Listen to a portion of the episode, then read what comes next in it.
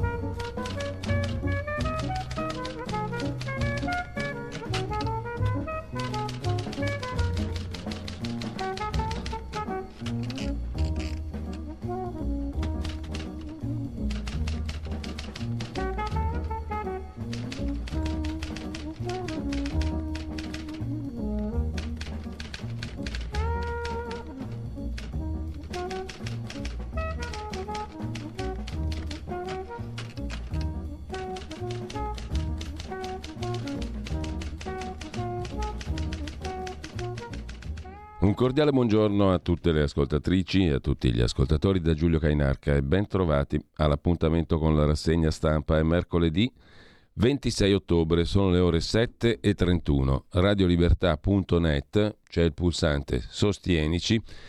È più che mai utile schiacciarci sopra. Intanto andiamo subito all'agenzia Ansa di stamani, apertura sul discorso di Giorgia Meloni alla Camera. Io, underdog, cioè la sfavorita, stravolgerò ancora i pronostici. Tregua fiscale, semipresidenzialismo. Così l'Ansa riassume nel titolo. L'Aula ha approvato la fiducia. Oggi tocca al Senato a partire dalle 13.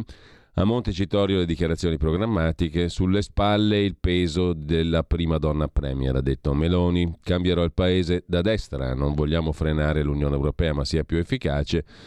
Mai simpatie per i regimi. Sulla prima pagina dell'Ansa il testo integrale dell'intervento, che è durato 1 ora e 10 minuti circa, 1 ora e 8 minuti più o meno. Il manifesto del nuovo governo e i 10 punti chiave. Non sarò mai cheerleader di nessuno, 2 termini inglesi, underdog e cheerleader, ha usato Giorgia Meloni alla Camera nel giorno della fiducia. La critica delle opposizioni, PD e 5 Stelle all'attacco. Conte dice che i 5 Stelle saranno implacabili e che Meloni non ha dato soluzioni concrete.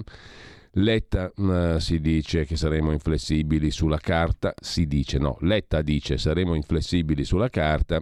Stoltenberg, segretario dell'Alleanza Atlantica, giudica bene Meloni su adesione alla NATO e agli aiuti all'Ucraina. Anche dalla comunità ebraica apprezzamento, dal Premier parole significative. Speranza, il ministro della salute di 2 governi, replica rispetto al passaggio sulla pandemia. Forse ha paura di scontentare i Novax? Commenta Landini CGL, il governo si confronti con noi. Così, in sintesi, l'agenzia Ansa su quanto accaduto ieri alla Camera, la fiducia a Giorgia Meloni. Terzo titolo, 2 morti almeno in un attacco russo a Dnipro nella notte, la Champions League di calcio, Juve-KO è fuori. Il presidente della Toscana, Giani, che ha firmato per autorizzare il rigassificatore di Piombino, il presidente è anche commissario dell'opera, il sindaco di Fratelli d'Italia lì è contrario, ci saranno compensazioni per i cittadini. E poi scontri alla Sapienza per un convegno con Fratelli d'Italia. I manifestanti volevano entrare e sono stati contenuti dalle forze dell'ordine. La neoministra dell'Università Bernini commenta: libertà non è a senso unico. Sostengo la rettrice dell'Università La Sapienza, Polimeni. WhatsApp è tornata a funzionare dopo 2 ore di disservizi, tutti sono più tranquilli. E ancora per la cronaca nera, la vicenda di Milano, la bambina fatta morire, l'ombra di atti sessuali sulla piccola. Per la verità l'indizio sembrerebbe minimo, va approfondito secondo la procura. Spunta una chat nella quale la madre 37enne in carcere per omicidio volontario aggravato, dopo aver lasciato sola in casa per 6 giorni la figlia di 1 anno e mezzo, rispondeva "lo farai" a un uomo che le chiedeva se poteva baciare la bimba. In primo piano ancora, in vicende di tribunali, assolto Antinori, il famoso ginecologo, era accusato di violenze su due pazienti, la sentenza di assoluzione del Tribunale di Milano. Il suo legale dice per lui un calvario pieno di pregiudizi. C'è una carrellata delle donne citate da Giorgia Meloni, da Montessori a Casellati, perfino Cristina Trivulzio di Belgioioso, che a Milano qualcuno forse ricorda, e ancora soldi per farmaci oncologici a Bari, un medico condannato a 9 anni, 5 anni e 6 mesi alla moglie e risarcimenti per 329.000 euro. Questa è una storiaccia che ha indignato non pochi. Il Tribunale di Bari ha condannato a 9 anni di reclusione un oncologo, Giuseppe Rizzi, 66 anni, ex dirigente medico dell'Istituto Tumori Giovanni Paolo II di Bari, accusato di concussione per avere raggirato ben 16 pazienti terminali. Il professionista, che fu licenziato per motivi disciplinari dall'Istituto Oncologico, si è fatto pagare fino a 7.000 euro per ogni iniezione di un farmaco che diceva miracoloso, dando così ai malati false speranze di guarigione e costringendoli a pagare centinaia di migliaia di euro, oltre 2,5 milioni in totale in 10 anni, per prestazioni sanitarie alle quali i pazienti avevano diritto gratuitamente. Rizzi è agli arresti domiciliari dal maggio del 21, avrebbe agito con la complicità della compagna coimputata, l'avvocatessa Maria Antonietta Sancipriani, che gestiva un centro di assistenza, un CAF, a Bari, adibito all'occorrenza abusivamente anche ad ambulatorio medico. La donna è stata condannata a 5 anni e 6 mesi, entrambi interdetti in perpetuo dai pubblici uffici. A Londra intanto comincia l'era Sunak, il nuovo premier di origini indiane. Voglio rimediare agli errori, dice il nuovo premier. Liz Truss ha rimesso il mandato, il successore ricevuto da re Carlo III, qui per affrontare una profonda crisi economica. Appello respinto invece per la cestista americana in carcere in Russia, 9 anni per lei, una farsa per Washington che punta in realtà a uno scambio di detenuti. 6 barconi di migranti giunti con 500 persone a Lampedusa. La ONG Alarm Phone riferisce di 2 barconi al largo della Libia, con a bordo complessivamente 1.300 persone. A Pozzallo sbarcati in 147. Il sole ha dato spettacolo con l'eclissi parziale e noi lasciamo l'agenzia Ansa con questo tocco di poesia meravigliosa. Un attimo solo, chiedo alla regia un tendinamento delle nostre prime pagine, perché andiamo a vedere appunto le prime pagine dei quotidiani di oggi a rapidissimo, celerissimo volo. Vediamo intanto, per come ce le presenta la nostra edicola, Avvenire, il quotidiano di ispirazione cattolica, titolo principale con virgolette, ovvero sia le parole di Giorgia Meloni, datemi fiducia, presidenzialismo, pace fiscale, modifiche al reddito di cittadinanza e poi flat tax, tassa piatta e pensioni. Mai avuto simpatie per il fascismo, le leggi razziali, il punto più basso della nostra storia, ha detto la premier che illustra il programma delle riforme. Sui diritti nessun intervento, la premier, scrive Avvenire. Poi ci sono dibattiti su il o la, come vedremo ancora oggi, e ottiene 235 sì alla Camera. In primo piano il Papa, mai neutrali, sempre schierati per la pace, sempre su Avvenire, e da Avvenire passiamo alla prima pagina del Corriere della Sera. Fisco e riforme, il sì a Meloni, tregua sulle tasse e presidenzialismo, mai simpatie per il fascismo, ma PD e 5 Stelle parlano di estrema destra, non aggiornano la canzone, per così dire. In primo piano Francesco Verderami, autore del commento, la prova dei fatti, il budino lo vedremo mangiandolo. Letta, che si dice inflessibile, lui e il PD, sulla carta, con la C maiuscola ovviamente, la carta costituzionale. Aperture invece dal terzo polo, l'intervista che vedremo tra poco al ministro Crosetto. L'orizzonte non è di 5 ma di 10 anni e siamo uniti sulle armi a Kiev. Conte su questo dovrà spiegare perché vuole cambiare posizione. La presidente underdog, il tu a Sumaoro, l'ex leader dei braccianti diventato deputato della sinistra. Si è scusata poi Giorgia Meloni per aver... Qua facciamo tutti i gaff su plurali singolari. Le scuse per il tu a Sumaoro, chiamato anche in maniera diversa dal suo nome, dal suo cognome vero. Comunque i duelli sulle donne con Serracchiani, la premier underdog. Dopodiché abbiamo un altro Matteo al Viminale, Piantedosi, stretta sulle ONG in mare per violazione delle norme. Sono navi battenti bandiera straniere, qui non entrano. Nel canale di Sicilia sono in arrivo però 2 navi con 326 migranti, ma non entreranno nelle acque territoriali italiane. Altolà alle 2 ONG, Humanity One e Ocean Viking, dal ministro dell'Interno, l'altro Matteo Piantedosi, una direttiva ai vertici delle forze di polizia e della Capitaneria di Porto perché sono state violate le norme in materia di sicurezza. Ancora in primo piano sul Corriere della Sera, prima pagina, gli asili, i mutui, lo stop al reddito di cittadinanza, le 16 donne citate da Giorgia Meloni, le libertà conquistate e le promesse su aborto e diritti, e poi la solita, diciamo, ironia, se possiamo chiamarla così, l'ironia da parrocchia di Massimo Gramellini sul merito. In Italia lo studente è considerato meritevole non quando conosce qualcosa, ma qualcuno, conclude Massimo Gramellini, tanto per darvi l'idea. Domani di Carlo De Benedetti, il quale sempre va lodato per l'Olivetti e non solo. Domani di Carlo De Benedetti, diretto da Stefano Feltri, apre con un commento di Daniela Preziosi sulla prima fiducia per Giorgia Meloni alla Camera. Il programma di governo di Meloni è soltanto il solito comizio di destra.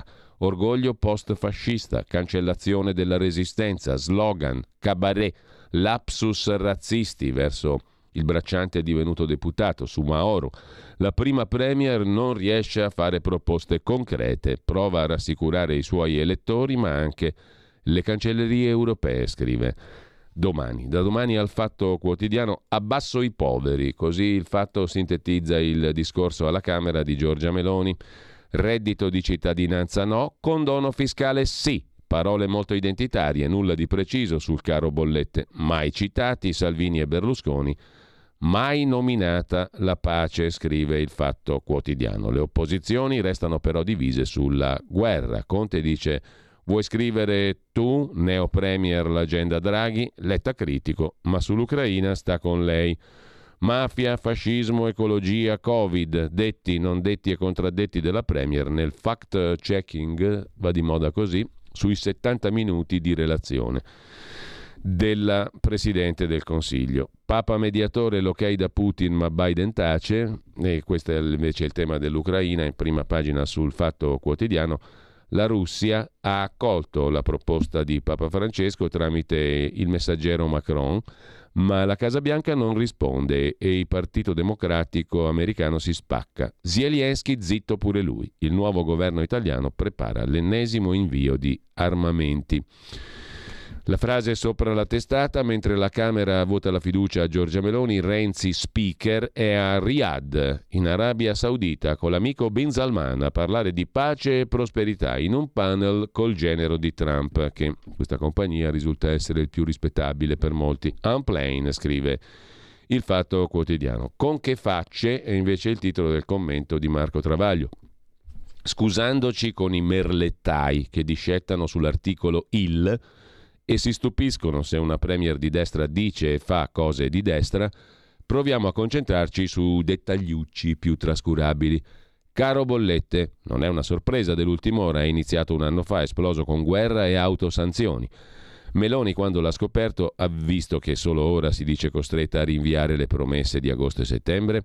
Perché in 70 minuti di discorso dice nulla su cosa farà sulla prima emergenza? Cingolani non l'ha risolta, l'ha aggravata, sbagliava lei a fargli opposizione o sbaglia lei a volerlo come consulente?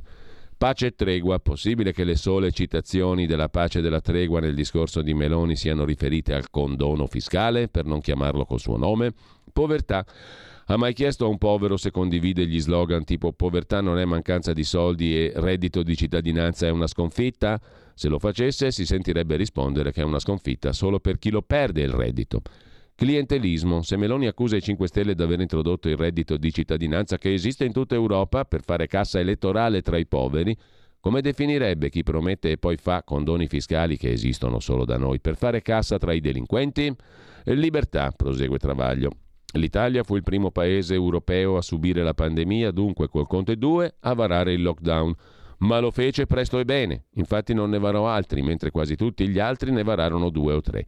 Dunque l'attacco e le minacce di indagini sulle misure più restrittive d'Europa deve riferirsi al Green Pass per lavorare, all'obbligo vaccinale per gli ultracinquantenni imposti da Draghi. Allora, per cosa l'ha ringraziato?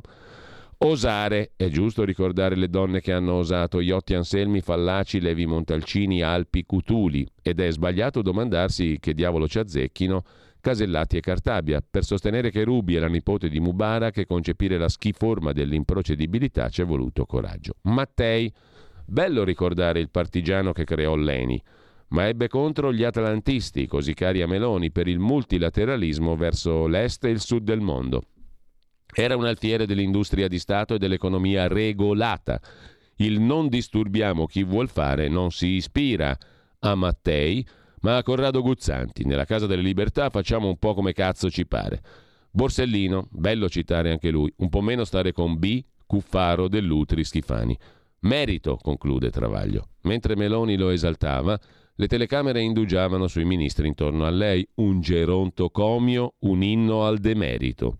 Diceva Leo Longanesi: non mi spaventano le idee, ma le facce che le rappresentano.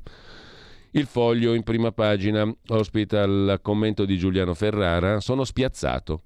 Pensavo di sapere tutto di politica, anche prima che si producano cose politiche, invece il discorso di Meloni alla Camera mi ha sorpreso, scrive il fondatore e primo direttore del Foglio. C'era certo retorica, una certa vanità personale, forse giustificata dalla circostanza donna e underdog, qualche evidente reticenza sulle curve della storia di cui il suo partito fa parte, ma non è stato un discorso demagogico. Ha parlato in bianco e nero, senza spreco di colori. Niente di tossico, di trampiano per una che si professava ammiratrice di Bannon e di Vox, prima dei diritti sovrani della nazione, per non dire della trascurata patria, valori richiamati con misura. Meloni ha messo i diritti di un governo politico che si vuole pragmatico e che di un governo politico di coalizione correrà tutti i rischi. Insomma, Madonna Giorgia poteva fare di quell'aula un bivacco per i suoi simboli e invece sembrava la Presidente del Consiglio scelta dagli elettori, scrive Giuliano Ferrara. Altro pezzo, quello del direttore attuale Cerasa, una bella sorpresa anche per Cerasa il sovranismo con il Loden di Mario Monti. Niente trampismo, niente antieuropeismo. Il primo discorso di Giorgia Meloni è un bel problema per l'opposizione. Le piroette economiche di Meloni per schivare l'effetto Liz Truss, flat tax rinviata, sulle pensioni si segue Draghi, vaghezza sul reddito di cittadinanza, ma il condono c'è. Fedeltà fiscale a rischio, scrive ancora il Foglio commentando il discorso di Giorgia Meloni. Altro pezzo di Salvatore Merlo: determinata come un nano di Tolkien, Meloni alla Camera, l'underdog sottovalutata da Salvini e dal CAV, che li sta mettendo nel sacco a tutti e due gli ometti del centrodestra. Sarà vera svolta? Si domanda ancora il Foglio in prima pagina. Melonomics, tra liberismo e statalismo.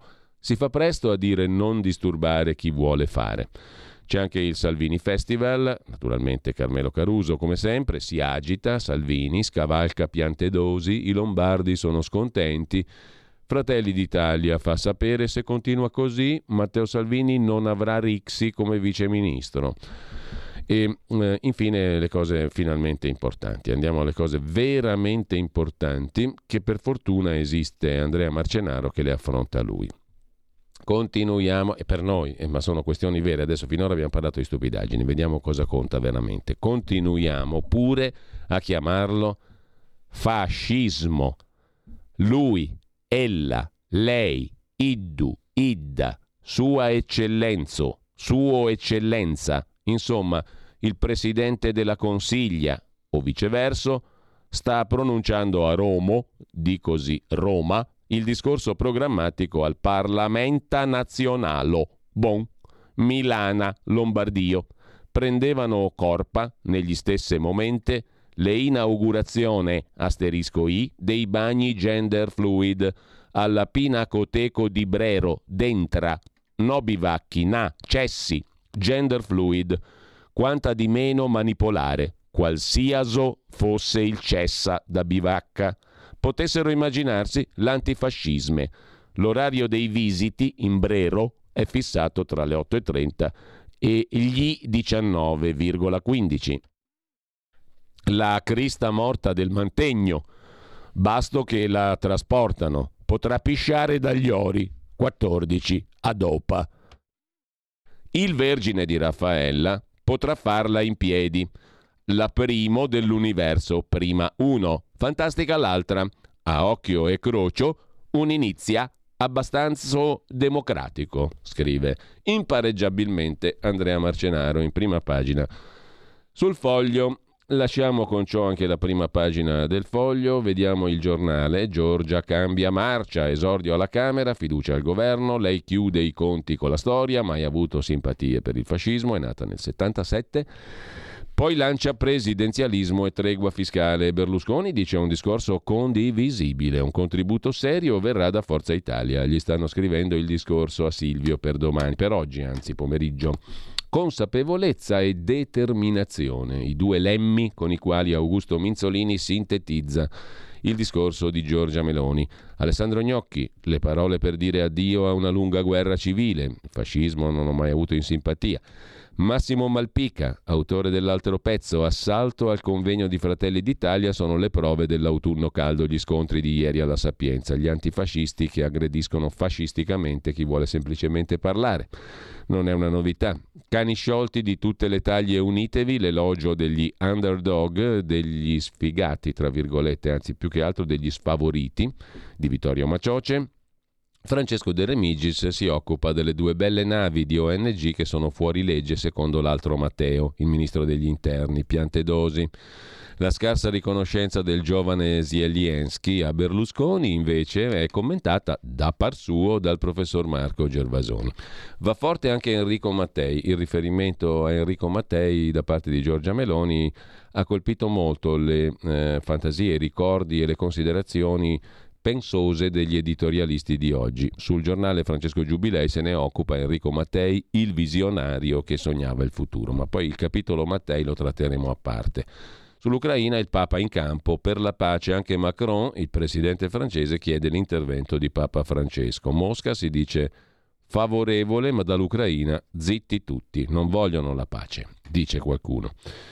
Diabolic invece fa 60 anni, il fumettone, l'eterna stagione di crimini e misteri, in prima pagina sul Giornale, che lasciamo per andare al Quotidiano Nazionale.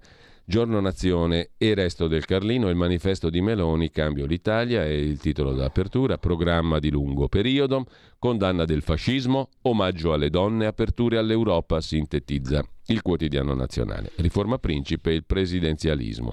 Flat tax, pace fiscale, più assumi, meno paghi. Poi migranti, la missione è fermare le partenze. È il discorso dell'orgoglio, scrive Pierfrancesco De Robertis, autore del primo commento. Il Mattino di Napoli si occupa, oltre che di politica e della giornata alla Camera e di Giorgia Meloni che prende la prima fiducia, anche di una cronaca di cronaca nera a Milano, difende la sorella accoltellato a scuola da un compagno, un 17enne ferito nei corridoi scolastici, ha ammesso le sue responsabilità lo studente che ha accoltellato un compagno in un corridoio della scuola a Milano. Il ragazzo, che compirà 17 anni tra poco, è ora ricoverato in gravi condizioni, fortunatamente non in pericolo di vita. L'aggressore è stato fermato a 16 anni. Mio figlio, spiega la mamma del 17enne colpito, mi ha detto che lunedì sera aveva avuto una discussione con un ragazzo per difendere la sorella tredicenne. Il presidente del Tribunale dei Minori Posteraro dice servono i metal detector per entrare a scuola. Business dei clan di Camorra, usura, retata a Napoli, interessi del 40%, l'ex capitano del Napoli, il calciatore Bruscolotti, tra le vittime del giro d'usura scoperto dai carabinieri. 11 le misure cautelari nei confronti di appartenenti a due clan di fuori grotta, presunti appartenenti, imponevano immodesti interessi del 40%, scrive Il Mattino. Il Messaggero, il gemello caltagironiano del quotidiano napoletano, su Roma si occupa invece di un altro aspetto delle prossime cose da fare, le trivellazioni in Adriatico. Si parte, c'è il via libera al rigassificatore di Piombino, anche se il sindaco di Fratelli d'Italia annuncia il ricorso al TAR. Comunque subito un provvedimento per fronteggiare l'emergenza energia. Sarebbe pronto un decreto per le estrazioni in Italia, a partire dalle trivellazioni in Adriatico, dove si possono ricavare 6 miliardi di metri cubi di gas. Poi ancora sul discorso programmatico, fisco, flat tax, meno IRPEF a chi fa figli, pensioni quota 102 e anticipo pensionistico verso la proroga. Dal Messaggero passiamo al Tempo di Roma, la lezione di Giorgia alla Camera, subito gli aiuti bollette, poi flat tax, poi tregua fiscale, taglio del cuneo fiscale di 5 punti, oggi il passaggio al Senato. C'è la foto di Berlusconi, la fotovignetta di Osho. Paura, fa Berlusconi alzando le mani in avanti, come quando si dice te la stai facendo sotto, no? Si stringono le dita a cucchiaione rovesciato. Grande attesa per il discorso di Berlusconi, da Forza Italia verrà un contributo serio e leale, fa sapere il magnifico Silvio. Scontri tra collettivi e Azione Universitaria, tensione alla Sapienza e poi sugli sbarchi l'aria è cambiata. Piantedosi avverte Germania e Norvegia, le loro ONG, e valuta lo stop alle loro navi. Vediamo anche Repubblica, Meloni l'equilibrista, il titolo a tutta pagina sul discorso alla Camera, non rinuncia al sovranismo ma rassicura l'Unione Europea. Dice: non ho cambiato idea su niente. Intanto il ministro dell'Interno Piantedosi, l'altro Matteo, inizia la crociata contro le ONG. Porti chiusi, scrive Repubblica. Maurizio Molinari si occupa dell'underdog del sovranismo, Stefano Cappellini delle maschere di Giorgia Meloni. Ci sono 3 fotogrammi di Meloni in prima pagina.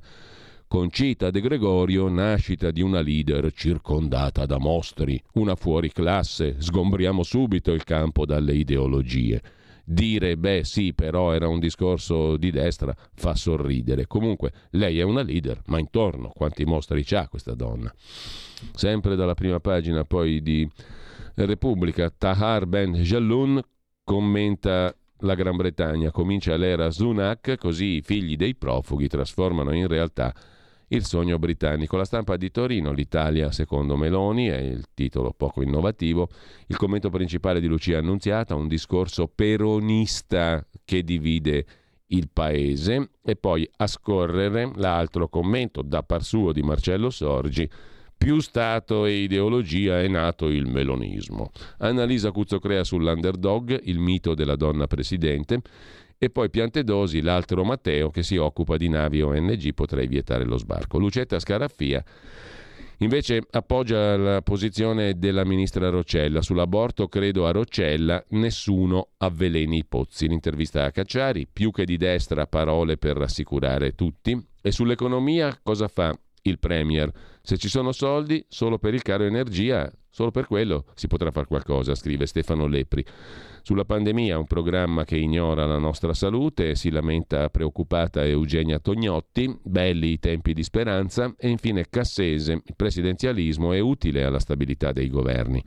L'opposizione si dia un upgrade, dice il presidente emerito della Corte Costituzionale, cioè opposizione sveglia, il presidenzialismo è cosa buona. Il buongiorno di Mattia Feltri, basta una parola. Nella vita si cambia, no? Scrive il figliuolo di Vittorio. Si cambiano le idee, anche repentinamente, come a Giorgia Meloni negli ultimi tempi è successo su 200.000 o 300.000 cose, una delle quali il rigassificatore di Piombino. A maggio stava col sindaco di Piombino ostile al rigassificatore, adesso sta con Draghi e Cingolani, cioè con se stessa, ed è favorevole al rigassificatore.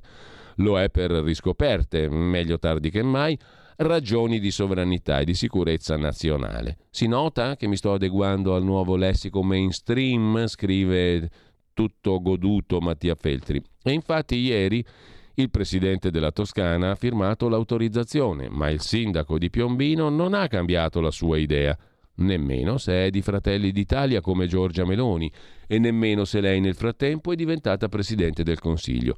E ieri ha piantato una bella grana il sindaco Fratelli d'Italia di Piombino depositando ricorso al TAR. Ora io dico, prosegue Mattia Feltri, va bene tutto, va bene che siamo diventati europeisti, cara Meloni. Siamo diventati per l'euro, i mercati sono santi, il vincolo atlantico non solo c'è, ma è una delizia. Le dittature sono farabutte per definizione, come ha detto ieri alla Camera, compreso il fascismo. E le leggi razziali sono la pagina più oscura della nostra storia. Il diritto d'asilo è un caposaldo occidentale.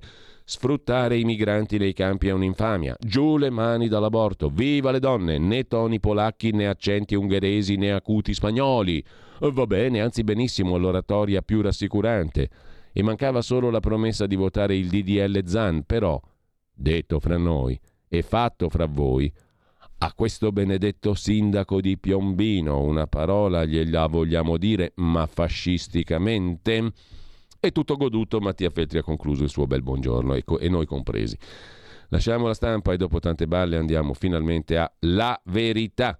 La sua destra libera, Giorgia Meloni ottiene la fiducia, discorso identitario chiaro, concreto, scrive La Verità. Netta la presa di distanza dal fascismo. Parola d'ordine, libertà. Scrive Maurizio Belpietro, ho ascoltato i discorsi di tanti presidenti del Consiglio, un attimo che ci torniamo sopra, calma, molta calma, ci vuole molta calma, come sempre in tutte le cose magnifiche della vita.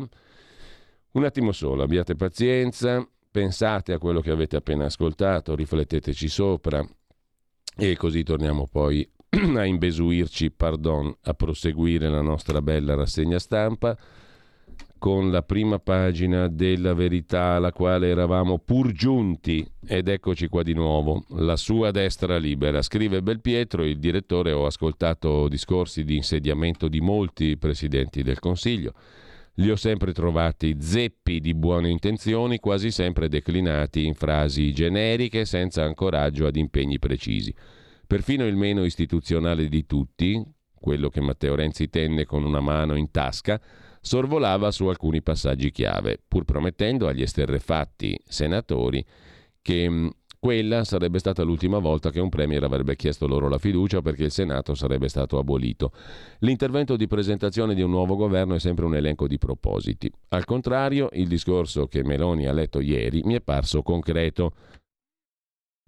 Nelle sue parole un po' di retorica, come scontato, ma si trovavano riferimenti. Problema dei problemi, rincari delle bollette. Meloni ha spiegato che sarà necessario mantenere e rafforzare le misure a supporto di famiglie e imprese, costi quel che costi, cioè anche se questo drenerà gran parte delle risorse reperibili, costringendoci a rinviare altri provvedimenti, ha detto Meloni. Segue indicazioni degli interventi per cercare altre fonti energetiche che ci rendano meno dipendenti dal gas e da Mosca.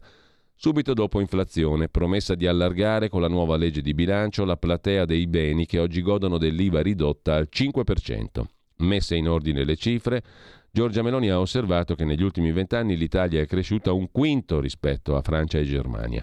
Dal 2011 è andata peggio, ha detto Meloni, e guarda caso si tratta degli anni in cui si sono succeduti governi senza mandato popolare.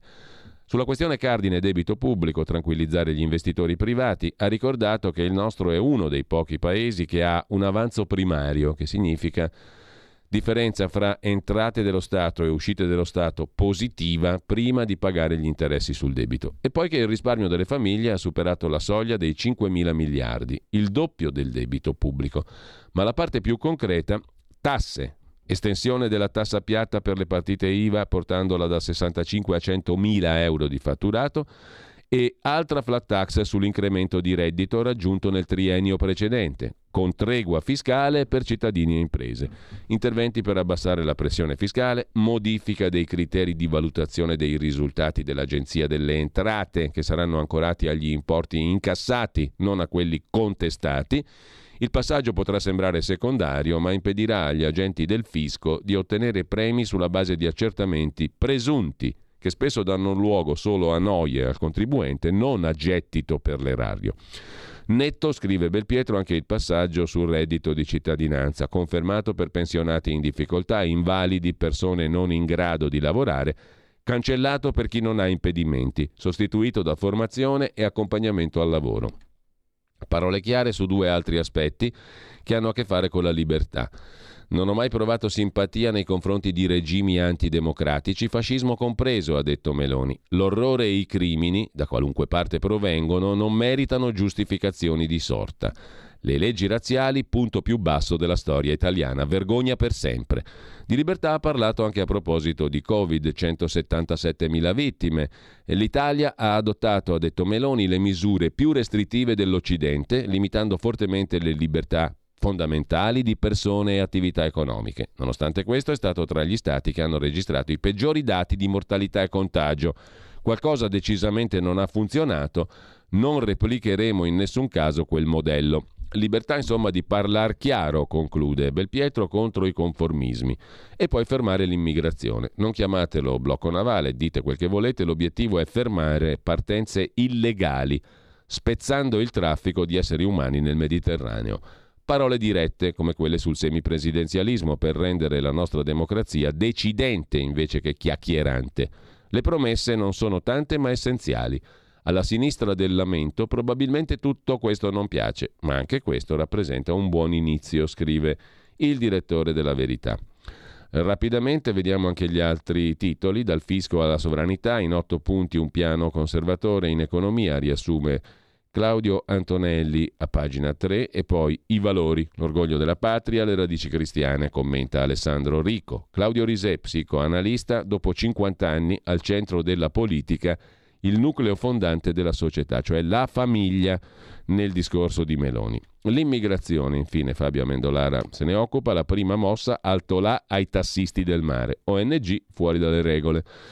Commenta Daniele Capezzone, Speranza va in soffitta, ora via gli obblighi. Sul contrasto alla Covid il Premier non lascia spazio a equivoci, il metodo cinese è archiviato per sempre. 2 cose però da fare subito, riportare in ospedale i medici non vaccinati e stop all'isolamento. Di Zelensky si occupa Francesco Borgonovo, l'invasione di campo di Zelensky dal piedistallo del buono assoluto, nell'intervista al Corriere della Sera con i ricatti morali al posto della politica, e poi Giorgio Gandola su Sunak, il nuovo premier britannico. Non incarna la favola multiculturale perché è un figlio dell'impero. I fascisti non arrivano, ci pensano i compagni, scrive invece Francesco Bonazzi, un'indegna gazzarra alla Sapienza per tentare di impedire un convegno. Chiude la prima pagina della Verità Marcello Veneziani in ricordo di Paolo Isotta, grande musicologo, scrittore e giornalista. Un concerto riparatore alla Scala per l'elefantino vestito di bianco, cioè Isotta. E lasciamo la Verità per andare come un solo uomo, anche se siamo in 2. Saluto Federico Borsari di là dal non vetro in regia. Avanti a destra è il titolo di Libero, il discorso del Presidente, l'economia di Giorgia, riforma fiscale, trivellazioni, nuovi accordi europei, commissione d'inchiesta Covid, la Lega aveva presentato per prima già nella scorsa legislatura la proposta di legge per la commissione d'inchiesta Covid, come ha ricordato il capogruppo alla Camera Molinari. Mai più restrizioni liberticide, già sequestrate 2 navi ONG, riforme si fanno anche senza PD e 5 Stelle. Colpo di Stato, è il commento di Alessandro Sallusti. Al contrario, un sovvertimento del disordine, che è stata la melassa politico-culturale dell'ultimo decennio, nella quale la sinistra, non avendo forza elettorale, si augurava di sguazzare ancora all'infinito. Dopo aver ascoltato il discorso di Giorgia Meloni, possiamo dire che abbiamo, dopo anni cupi, un governo con una identità chiara, un programma preciso, oltre scadenze e contingenze. Governo di destra, certo, destra moderna, repubblicana, occidentale, europeista. Funzionerà. A volte falliremo, ma non indietreggeremo, ha detto Meloni, continuazione dello slogan rubato a Tolkien con cui chiuse la campagna elettorale a Roma. Verrà il giorno della sconfitta, ma non è questo. Così scrive Alessandro Sallusti in prima pagina. Fausto Cariotti, la sinistra è rimasta senza parole. Vittorio Feltri, Boldrini e compagnia prigioniere dei loro deliri. Pietro Senaldi, è finita l'ora delle follie di Speranza. Sandro Iacometti, è l'ora di stare al fianco di chi crea ricchezza. Ancora Renato Farina, lo spiraglio di Putin, trattare col Papa l'incontro con Macron a Roma, e qui cambiamo argomento, e sul Papa anche Antonio Socci, il pontefice ambasciatore della lingua italiana, lo usa più della sua lingua spagnola. Così su Libero in prima pagina. Lasciamo la prima pagina di Libero E andiamo a vedere rapidamente anche al volo proprio Brescia oggi, il quotidiano bresciano mette in prima pagina il clima che cambia, è l'ottobre più caldo da oltre 70 anni, il Corriere del Mezzogiorno si occupa del quattrino, coesione e PNRR affitto, i porti a Salvini, meridione e mare, un ministero svuotato, scrive. In prima pagina il quotidiano del Mezzogiorno, il Corriere, del Mezzogiorno Campania, con un'intervista al capogruppo leghista Massimiliano Romeo, il recovery plan è da rivedere, il Nord è stato escluso dalle risorse, protesta Romeo. Il Corriere del Mezzogiorno Puglia invece si occupa sempre del discorso Meloni sotto il profilo del Sud, fanno discutere le dichiarazioni sul Sud di Giorgia Meloni, il Sud deve diventare centrale nell'agenda Italia, quest'enfasi non si usava da tempo, per il PD parole prive di dettagli, quindi inutili, per i 5 Stelle non ci sono indicazioni su come recuperare il gap tra Nord e Sud, un problemuccio che abbiamo da 160 anni, per Fratelli d'Italia un discorso politico di grande respiro, mentre il Corriere del Veneto si occupa dell'impegno per l'autonomia che Meloni ha rilanciato con chiarezza. Discorso alla Camera, la porteremo avanti, Zaia ringrazia, i leghisti apprezzano. Ha evocato l'autonomia differenziata, quella di Veneto, Lombardia ed Emilia, nel discorso alla Camera, manifestando l'intenzione di portarla avanti insieme al presidenzialismo. Il discorso di Giorgia Meloni è stato seguito dai ringraziamenti di Zaia e dei leghisti veneti. La delegazione trattante si può partire subito, spiega il professor Mario Bertolissi, che è stato uno degli uomini chiave per la battaglia autonomista del Veneto. Dunque tutto è pronto, il governo Meloni eredita da Draghi non una bozza, ma un disegno di legge quadro voluta da una maggioranza trasversale, in primo luogo da chi oggi è minoranza e sta all'opposizione. È tutto pronto per l'autonomia veneta, spiega il professor Bertolissi, si può partire subito. Con questo lasciamo anche i quotidiani locali, vediamo un po' così a volo se c'è un titolo che ci acchiappa, in particolare in relazione a qualche fatto particolare. Gazzetta di Modena sulla cronaca di quella brutta. La cocaina si sniffa in strada. A Modena droga e prostitute, in Viale Verdi la sicurezza è fuori controllo. Da sempre strada rispettabile, Viale Verdi a Modena diventa centro di problemi di criminalità, spaccio, sfruttamento di prostituzione. Da mesi tanti residenti segnalano incontri a luci rosse dietro una vetrina che pubblicizza un CAF, poi trasferiti in un negozio vicino alla farmacia. In quel viale qualcuno si imbatte nei tavolini di un Deor, si ferma, chiacchierando all'aria aperta, si fa qualche tiro di cocaina in compagnia e di sera gli spacciatori vanno a prendere la droga nascosta nel cestino dei rifiuti. È la bella Italia che avanza ovunque, al nord, al centro e al sud. Al sud forse un po' meno, ma comunque è la bella Italia, senza alcun dubbio. Risse e bulli a scuola e allarme e violenza, titola invece la Gazzetta di Parma. Andiamo a vedere anche il Giornale di Vicenza, che mette l'accento su un eterno problema. Mezz'ora per fare 3 chilometri. Il traffico è diventato insostenibile. Per attraversare Vicenza il navigatore consiglia la tangenziale. Poi se piove la situazione si aggrava ulteriormente. Mezz'ora per 3 chilometri. Il Piccolo di Trieste, Ministero del Mare, i terminalisti tra attese e dubbi. Parla il mondo della portualità che chiede chiarezza sulle competenze. Il mondo della portualità triestina attende che il governo sciolga gli ultimi dubbi sull'assetto da dare ai 2 ministeri delle infrastrutture e del mare. Il nuovo dicastero voluto da Giorgia Meloni non dispiace, ma i terminalisti triestini sono dell'idea che si debba restare sul tradizionale per mantenere una visione unitaria dell'intermodalità. Sì ai porti sotto le infrastrutture di Salvini, insomma, il Ministero. Al di là di deleghe e denominazioni, l'attenzione si concentra sulla priorità dei cantieri PNRR, considerati il volano per far decollare il porto di Trieste, scrive il Piccolo, il quotidiano locale. Dal Piccolo al Secolo XIX, che invece si occupa di Liguria, turismo in letargo. Le giornate hanno temperature quasi estive, ma le bollette sono sempre gelide. Rimanere aperti per la stagione del mare d'inverno sarà un'impresa per pochi. L'inverno del turismo ligure è drammatico. Il caro luce spegnerà l'80% degli hotel a Natale, riapriranno a Pasqua. Solo una struttura ogni 5 andrà avanti fino alla primavera del 2023. Turismo in letargo. I programmi degli hotel non cambiano. Costi troppo alti. Soltanto un albergo su 5 resterà aperto in inverno. Dossier di Confindustria sulle rinnovabili. La Liguria è in ritardo. Il Tirreno, il quotidiano di Livorno, si occupa invece dei bassi salari. Pensionati e dipendenti rappresentano, in quel di Livorno, Camera di Commercio, l'87% dell'IRPEF. I redditi di chi è al lavoro sono inferiori a quelli di chi ha lasciato il lavoro. L'ultimo dossier del Centro Studi Camera di Commercio guarda ai redditi dichiarati al fisco. Pensionati e dipendenti sono più dell'87% dell'intera IRPEF livornese e i redditi da lavoro dipendente sono più bassi di quelli da pensione, scrive il Tirreno. La Nuova di Venezia e Mestre si occupa invece del caro energia con i suoi riflessi sulle case di riposo. La stangata, rette più care di 200 euro. Le strutture Codes scrivono alle famiglie. Dal 1 novembre aumenti di 6,15 euro al giorno. CGIL in allarme, la crisi si fa sentire. Ospiti e famiglie delle case di riposo ne pagano le conseguenze.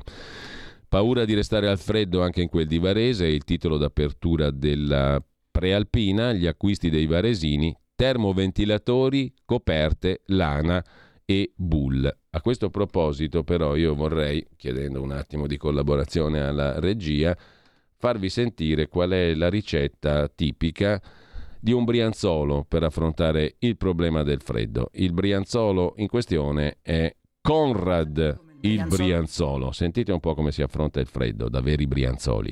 Sapete come il brianzolo risolve il problema del caro bollette? Semplice, nel modo che lui conosce meglio. Luci spente in casa fino all'ultimo momento. Anzi, Maria, perché non spegniamo su tutto e accendiamo le candele come si faceva una volta? Che bello! Televisione accesa al minimo indispensabile, tanto sono sempre le stesse balle. Forni e fornelli al minimo storico, si cucina poco così non sporchiamo neanche la cucina. E i piatti si lavano a mano. E la lavatrice? Maria, potresti andare giù al lavatoio come si faceva una volta, giù a fare in mano. E il phon, quello lì consumo, via, si asciugano i capelli a mano con l'asciugamano. E il riscaldamento stanno spento come si faceva una volta. Una volta c'erano le camere che erano al freddo, c'era una sala sola riscaldata, e quest'anno salta anche quella perché è andato su anche il pellet. E non andarla a tirar su ad accendere perché è il freddo, metti su un golf in più, la coperta di lana, quello che vuoi. E quindi caro Putin, tu non conosci il brianzolo.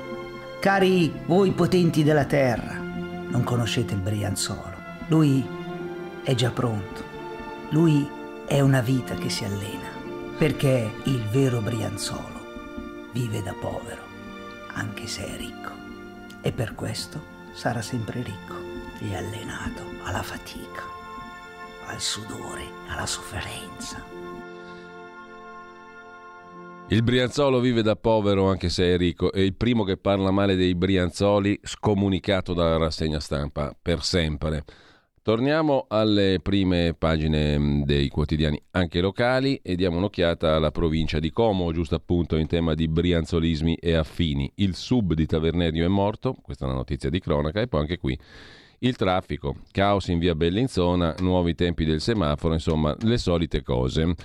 Ci saranno cambiamenti macroscopici, ma le solite cose vanno avanti. La provincia di Cremona, energia, consumi senza freni. Negli ultimi 10 anni se ne usa troppa, appunto, e il consiglio di Conrad il Brianzolo cade a proposito. La provincia di Cremona è 11ª in Italia. In Lombardia una sola auto verde su 250. Detto ciò, andiamo a vedere anche il Manifesto, il quotidiano comunista. Povera patria, così apre il Manifesto citando il famoso pezzo di Franco Battiato. Giorgia Meloni incassa la prima fiducia, fiera esibizione della propria biografia politica, avrebbe dovuto esibire la biografia di qualcun altro o altra, chissà. Nel suo discorso identità, estremismo, liberismo, attacco all'antifascismo, stop ai barconi, sport contro la cannabis, simpatia per chi manifesterà contro il governo, ma all'Università La Sapienza di Roma la polizia carica gli studenti.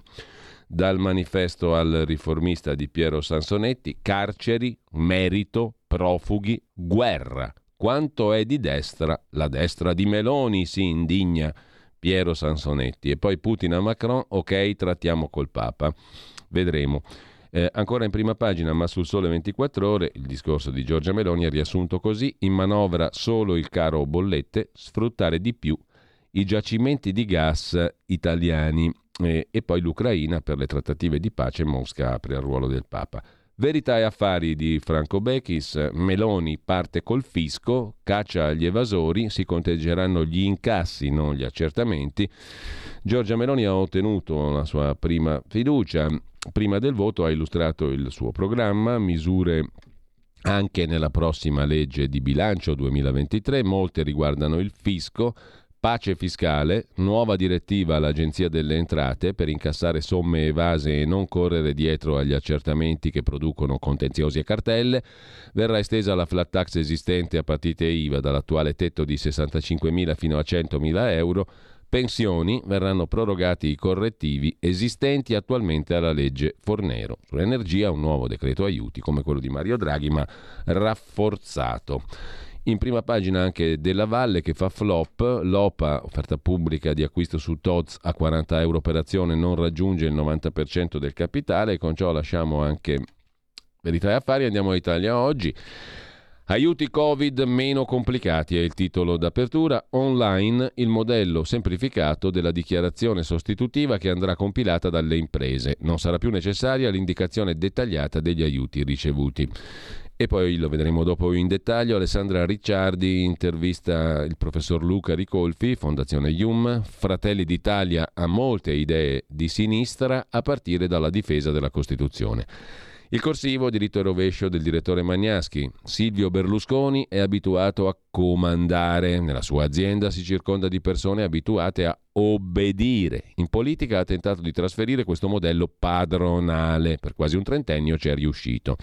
Adesso, anche a causa della costante perdita di voti, lo stile aziendale non gli riesce più. Meloni è sgusciata dalle riunioni politiche fatte nelle ville del Cavaliere. L'ultima volta che l'ha incontrato lo ha convocato nella sede romana di Fratelli d'Italia, opportuna e ovvia, ma non per il CAV, che ha vissuto quell'incontro come uno sgarbo. Se fosse per lui sbatterebbe in aria il rapporto con Meloni. Ha tentato di farlo in occasione della nomina di La Russa per dimostrare che i suoi voti erano indispensabili. È successo l'opposto. Chi è nelle sabbie mobili più si agita, più affonda, scrive Magnaschi. Inoltre, nei confronti dei suoi parlamentari, il potere del CAV era massimo nei mesi precedenti il voto, perché poteva non candidarli. Ma adesso, per 5 anni, i suoi parlamentari non solo sono inamovibili, ma si guardano intorno per non essere spiazzati dagli avvenimenti. Il CAV, insomma, non può più tirare la corda come un tempo, scrive il direttore di Italia Oggi in prima pagina. Lasciamo la prima pagina di Italia Oggi, adesso vediamo un po' i pezzi selezionati dalla rassegna stampa di oggi. Partiamo con un bel Dagospia, un Dago Report. Il governo non è partito benissimo, scrive il nostro simpatico Roberto D'Agostino. L'opposizione alla Meloni si sta muovendo. In Forza Italia la situazione è così tesa che si taglia con la motosega. Intanto non c'è nessunissimo accordo sui viceministri e sottosegretari. I forzuti ne pretendono 12. Ma la rogna più grossa arriva, te pareva, dall'immarcescibile Licia Ronzulli, incavolatissima per il fatto che nel suo discorso a Montecitorio la Ducetta ha sorvolato sui 5 dicasteri in mano a Forza Italia. Di contro, Io sono Giorgia e Tetorco si è dilungata su quelli della Lega, vedi le autonomie regionali. Subito la Vispa Ronzulli ha chiamato Berlusconi per aizzarlo in vista del suo discorso di oggi al Senato. Pare che, per conto di Marina e Pier Silvio, il testo verrà letto e corretto da Gianni Letta, così la mette Dagospia. Noi andiamo però all'intervista a Guido Crosetto, primo piano del Corriere della Sera, Monica Guerzoni. Di fronte a noi, orizzonte di 10 anni, Parlamento unito sulle armi a Kiev. Sulle forniture militari Conte dovrà spiegare lui perché ha cambiato posizione. Il ministro della Difesa Crosetto, fondatore di Fratelli d'Italia, ha preso in braccio Giorgia Meloni in una vecchia foto, simbolo della nuova destra. Quanto durerà il governo? Per la prima volta, dice Crosetto al Corriere della Sera, abbiamo un presidente che disegna un orizzonte di 10 anni. Discorso serio di alto livello, atto di coraggio, serietà, lungimiranza. senza pensare se sarà rieletta, ma pensando a fare le cose giuste per il Paese, anche se all'inizio forse non tutte saranno comprese. Discontinuità o no col governo Draghi, questa gara io non l'ho mai capita, dice Crosetto al Corriere. Non dobbiamo necessariamente bloccare le cose che Draghi ha fatto. Quelle buone devono essere portate avanti, quelle non condivise fatte cadere. Zelensky ha detto al Corriere che Meloni è coinvolta nella discussione tra paesi europei per nuovi aiuti militari a Kiev. Le dotazioni saranno simili alle precedenti o ci saranno anche difese antiaeree? È prematuro rispondere, dice Crosetto. Non si può rispondere prima che ci siano stati incontri. Meloni parlerà con gli altri presidenti dell'Unione Europea, si deciderà insieme la linea. Come è stato quando a Palazzo Chigi c'era Draghi. Conte ha dichiarato che non voterà invio armi. Sarà un problema, ma dovrà spiegare lui perché cambia posizione, visto che i 5 Stelle l'invio di armi l'hanno sempre votato. L'Italia manterrà l'impegno di investire il 2% del PIL per le spese militari, è un impegno che ha preso lo Stato e che la maggioranza uscente, compreso Conte, aveva definito con una tempistica che dura 5 anni, quindi non ridurremo quell'impegno. Meloni non ha fatto riferimento alle posizioni pro-Putin di Berlusconi. Vi creano imbarazzo? Chiede Guerzoni. Risponde Crosetto, mi pare che non esista il caso. La maggioranza è compatta anche nelle posizioni di politica internazionale. Basta vedere come è stata accolta Meloni dalla stampa russa. Siamo al governo da 2 giorni, non siamo in pieni poteri, avremo pienezza di poteri quando sarà acquisita la fiducia anche al Senato, valuteremo i dossier. Il presidente italiano sa perfettamente che deve dialogare con tutte le nazioni europee, ci sono mete che possiamo raggiungere da soli, altre con l'Europa, con Macron ha iniziato la costruzione di un rapporto. Le Pen-Orban, Fratelli d'Italia non è mai stata con Le Pen e Orban, non fanno parte del gruppo conservatore in Unione Europea. Meloni non è alleata con loro. Il programma di Fratelli d'Italia è diverso da quello di Le Pen. Per offrire una ricetta per il Paese non copiamo da nessuno. Subordinare il diritto europeo a quello italiano deve chiederlo al ministro delle riforme, risponde Crosetto. Draghi, segretario generale della NATO, non ne ho mai sentito parlare. Riformare la Costituzione a colpi di maggioranza? Meloni ha rispetto per il Parlamento, la proposta è aperta, il punto di partenza è il semipresidenzialismo. Ha poi querelato chi la ritiene in conflitto di interessi per avere guidato l'AIAD, l'Associazione delle Industrie della Difesa di Confindustria? Risponde su questo Guido Crosetto, poiché il conflitto di interessi è una fattispecie giuridica precisa e io non ho conflitto di interessi, lo farò giudicare dalla legge nei confronti di chiunque lo affermi, in primis Conte. Sto facendo cose che nessuno prima di me ha mai fatto, mi sto privando di attività costruite in decenni che nulla hanno a che fare con la difesa, tipo i miei bed and breakfast che vendo. Era proprietario di aziende che producono armi? No, risponde Crosetto. Ho presieduto la Confindustria, che raggruppa aziende dell'aerospazio, sicurezza e difesa, le cui principali imprese non sono mie, ma di Fincantieri e Leonardo. Magari avessi società che producono armi, sarei ai tropici e non qua. Da presidente AIAD il mio rapporto quotidiano era con la ministra Trenta, con Conte, Pinotti, Guerini, Renzi, Draghi. Il settore armamenti non muove un passo senza autorizzazione dello Stato. In questi anni, conclude Crosetto, il mio compito principale era andare in giro per il mondo a vendere prodotti italiani insieme a rappresentanti dello Stato italiano. Da domani dovrò farlo al Ministero. Uno dei compiti della difesa è promuovere le nostre aziende all'estero. Crosetto al Corriere della Sera. In tema di commenti, adesso ne vediamo un bel po', intanto Marino Longoni su Italia Oggi, ma non commentando Meloni, bensì la questione della guerra in Ucraina. Gli appelli alla pace sono pura gesticolazione. I due in Ucraina, Zelensky e Putin, tratteranno solo quando saranno stremati. Sul discorso invece di Giorgia Meloni, il professor Andrea Molle, sempre a pagina 2 di Italia Oggi, non si può tentare di ragionare con chi vede il fascismo ovunque. Manipolando il linguaggio si manipolano le coscienze, le parole hanno un enorme potere. Il Buddha sosteneva che hanno il potere di creare e di distruggere. Anche nella tradizione ebraica e poi cristiana, il linguaggio è al centro del racconto biblico. Le lettere dell'Alef Bet sono considerate segni intrisi di spiritualità e di significati letterali, segreti e mistici. Insomma, il potere delle parole è forte. Non si può tentare di ragionare con chi continua a usare parole come fascismo. Infine Berlusconi, che pretende ancora il comando, e il commento di Marco Bertoncini.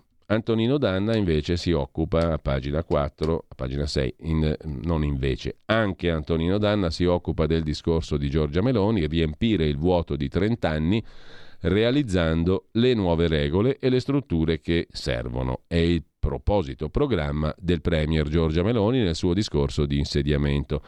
Il pezzo di Antonino Danna è molto dettagliato e passa in rassegna tutti i punti essenziali dell'intervento di Giorgia Meloni, pagina 6 di Italia Oggi. Sulla questione anche Luca Ricolfi, intervistato da Alessandra Ricciardi, sempre su Italia Oggi, sottolinea il professor Ricolfi, sociologo, politologo, docente all'Università di Torino e fondatore della Fondazione IUM, scusate il gioco di parole, sottolinea il professor Ricolfi che Fratelli d'Italia ha molte idee di sinistra, come, perché, quando, dove, chi, lo vediamo tra poco. Stai ascoltando Radio Libertà, la tua voce libera, senza filtri né censura. La tua radio.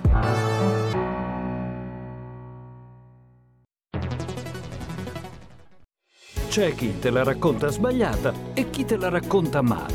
C'è chi te la racconta tagliata e chi te la racconta al contrario e chi non te la racconta affatto. QDS te la racconta giusta. Ogni giorno la tua terra, il suo presente, le sue attese, la sua volontà di rinascita.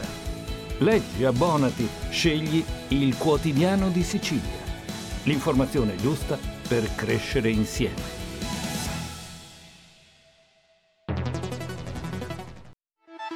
Stai ascoltando Radio Libertà, la tua voce libera, senza filtri né censure, la tua radio.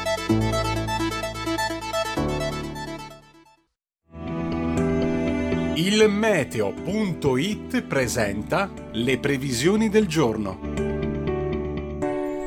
L'anticiclone africano Scipione è tornato a dominare il tempo sull'Italia.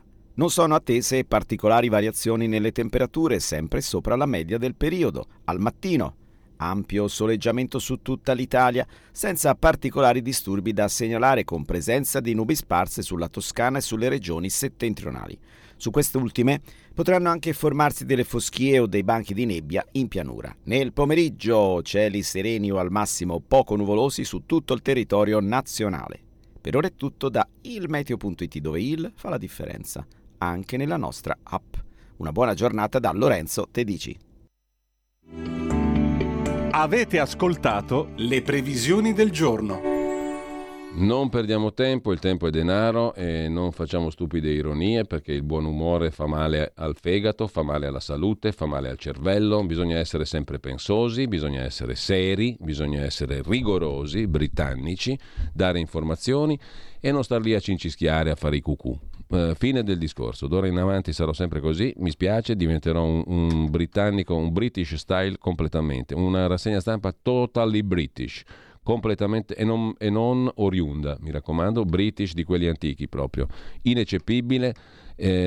Facciamo la corta e andiamo a vedere cosa dice il professor Ricolfi di Giorgia Meloni, a pagina 8 di Italia Oggi. È paradossale, ma quel che sta succedendo è che la sinistra crede o finge di credere che la destra voglia manomettere la Costituzione, mentre quel che sta succedendo è che con la battaglia sul merito, hanno scritto il professor Luca Ricolfi e Paola Mastrocola, un bellissimo libro sulla scuola e sul merito che abbiamo commentato esattamente con loro, comunque sul merito il governo sta scippando alla sinistra la difesa della Costituzione nel suo punto più alto ed egualitario, l'articolo 34 sui capaci e meritevoli, che proprio ieri il nostro Antonino Danna ha messo in luce nel suo commento, sempre su Italia Oggi, come ricorderete. Luca Ricolfi, sociologo, politologo, presidente Fondazione IUM, all'indomani delle polemiche per il Ministero dell'Istruzione, che diviene anche del merito, parla di una sorta di mutazione genetica, di valori che una volta erano della sinistra, ora della destra. Era già successo con la difesa dei deboli, con la libertà di espressione, due bandiere di sinistra da tempo raccolte dalla destra. Ora tocca al merito. Ma l'emancipazione attraverso la cultura non è uno dei vessilli della sinistra? La sinistra non lo pensa più, risponde Ricolfi. Pensa il contrario. La cultura alta è di classe e serve a discriminare i ceti popolari. Da qui una sistematica opera di degradazione dei contenuti culturali e una folle corsa ad abbassare l'asticella della promozione che danneggia proprio gli ultimi. Domanda. Professor Ricolfi, ha visto? Il Ministero dell'Istruzione affidato a Giuseppe Valditara è diventato istruzione e merito. È scoppiata la polemica, la CGIL di Landini in campo per contrastarlo. Come si spiega tutto questo? Con il pensiero magico, risponde Ricolfi, che ormai si è impadronito della sinistra. C'è l'idea di una sorta di contaminazione istantanea delle parole nel momento in cui vengono pronunciate dalla destra. Puoi occuparti seriamente di calo demografico, ma se a sollevare il problema è la destra, allora il tema diventa tabù, sinonimo di nostalgia per il fascismo. Puoi occuparti di empowerment e leadership femminile, ma se va al potere una donna di destra e osa farsi chiamare il presidente, non è più una conquista delle donne, ma un'imitazione di comportamenti maschili che lascia indietro le altre donne. Puoi promuovere per anni il Made in Italy, prodotti a chilometro zero, ma se è la destra a parlare di sovranità alimentare, stai riesumando l'autarchia di Mussolini. Insomma, qualsiasi parola, anche la più giusta, diventa radioattiva se a pronunciarla sono gli altri, dove il massimo dell'alterità è essere donna e post-fascista. E la cosa vale perfino per le parole della Costituzione. L'articolo 34 della Costituzione. I capaci e i meritevoli, anche se privi di mezzi, hanno diritto di raggiungere i gradi più alti degli studi. Diventa carta straccia se a invocarlo è la destra. Voler perseguire il merito vorrebbe dire discriminare i ragazzi in difficoltà, è una delle accuse da sinistra ripetuta durante la discussione alla Camera, anche dal vice segretario del PD Giuseppe Provenzano. Quel che veramente discrimina i ragazzi in difficoltà, osserva Ricolfi a tal proposito, è che la scuola, anziché prodigarsi a portarli al livello degli altri, abbassi il livello di tutti in nome di un malinteso principio di inclusione. Borse di studio, sussidi per ragazzi in difficoltà sono previsti, non bastano?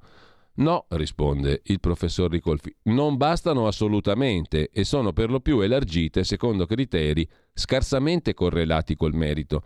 Nelle borse universitarie, ad esempio, si dà spesso molto peso alla regolarità degli studi, numero di crediti ottenuti in un anno, anziché alla media dei voti. Uno studente lavoratore che abbia tutti 30 e lode, ma riesca a fare solo 4 esami all'anno, difficilmente ottiene la borsa. Il numero di diplomati e laureati è cresciuto, sì, dice Ricolfi, ma in Europa solo la Romania ha meno laureati di noi. Il livello di competenza dei ragazzi a 15 anni è disastroso e la selettività complessiva del sistema, se misurata in modo corretto, è maggiore di quella di 40 anni fa, dice ancora il professor Ricolfi, intervistato da Italia Oggi Alessandra Ricciardi. La selettività dunque del sistema oggi, se misurata in modo corretto, è maggiore di quella di 40 anni fa. Cosa vuol dire in modo corretto? Significa che bisogna tener conto dell'inflazione dei titoli di studio, per cui oggi, per fare un dato mestiere, vengono richiesti 5 anni di studio in più rispetto a 50 anni fa.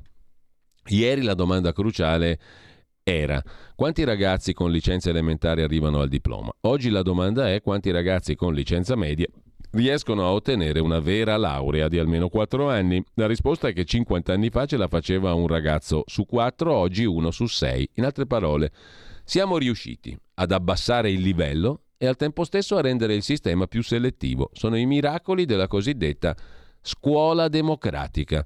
L'emancipazione attraverso la cultura era uno dei vessilli della sinistra, ma la sinistra non pensa più, come Gramsci e come il grande latinista Concetto Marchesi, che la trasmissione del patrimonio culturale sia un fondamentale strumento di elevazione degli strati popolari. Anzi, sulla scorta di teoria alla Bourdieu e Passeron, pensa il contrario. La cultura alta è di classe e serve a discriminare i ceti popolari.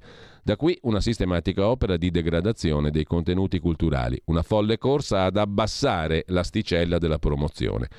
Eppure ci sono prove statistiche e matematiche che l'abbassamento amplifica le diseguaglianze. Paola Mastrocola e Dia le abbiamo fornite nel libro Il danno scolastico.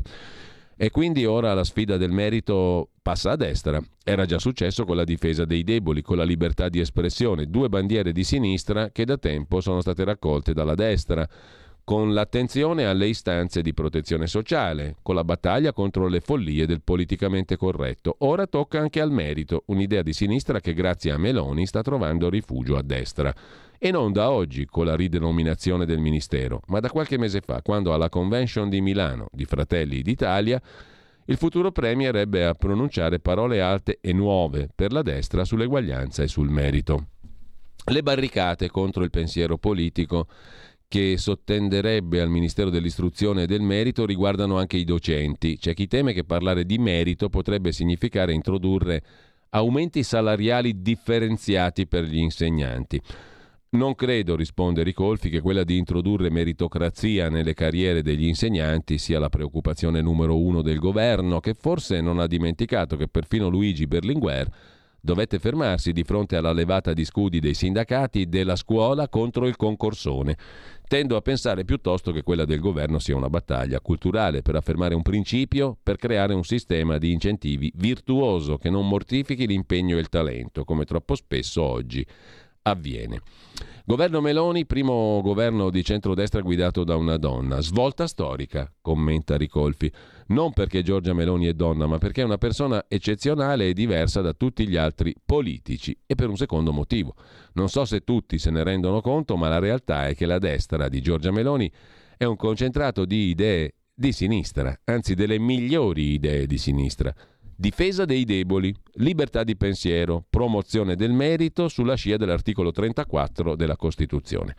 È paradossale, osserva, e s'avvia a concludere il professor Ricolfi su Italia Oggi, quel che sta succedendo è che la sinistra crede o finge di credere che la destra voglia manomettere la Costituzione, mentre sta succedendo che con la battaglia sul merito il governo sta scippando alla sinistra la difesa della Costituzione nel suo punto più egualitario, l'articolo 34 su capaci e meritevoli.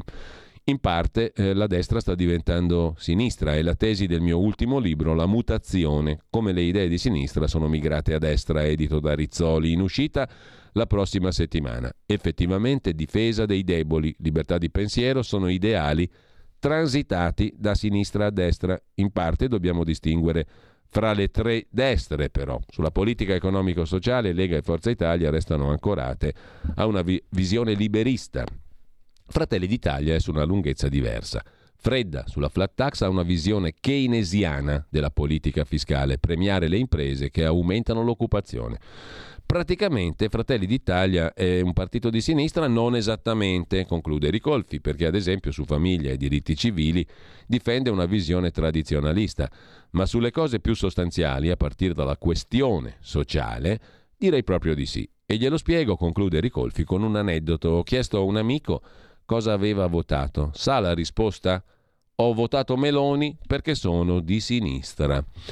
Così si conclude la chiacchierata di Alessandra Ricciardi su Italia Oggi con il professor Luca Ricolfi.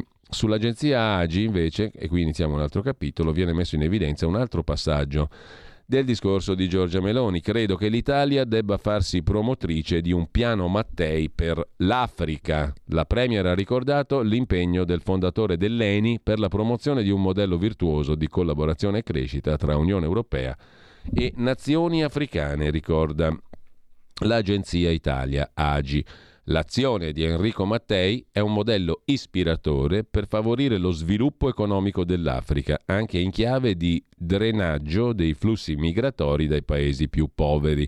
Giorgia Meloni ha citato il fondatore dell'ENI come figura di riferimento per le politiche mediterranee. Ha ricordato la premier, il 27 ottobre, il 60° anniversario della morte di Enrico Mattei, un grande italiano che fu tra gli artefici della ricostruzione post-bellica, capace di stringere accordi di reciproca convenienza con tutto il mondo.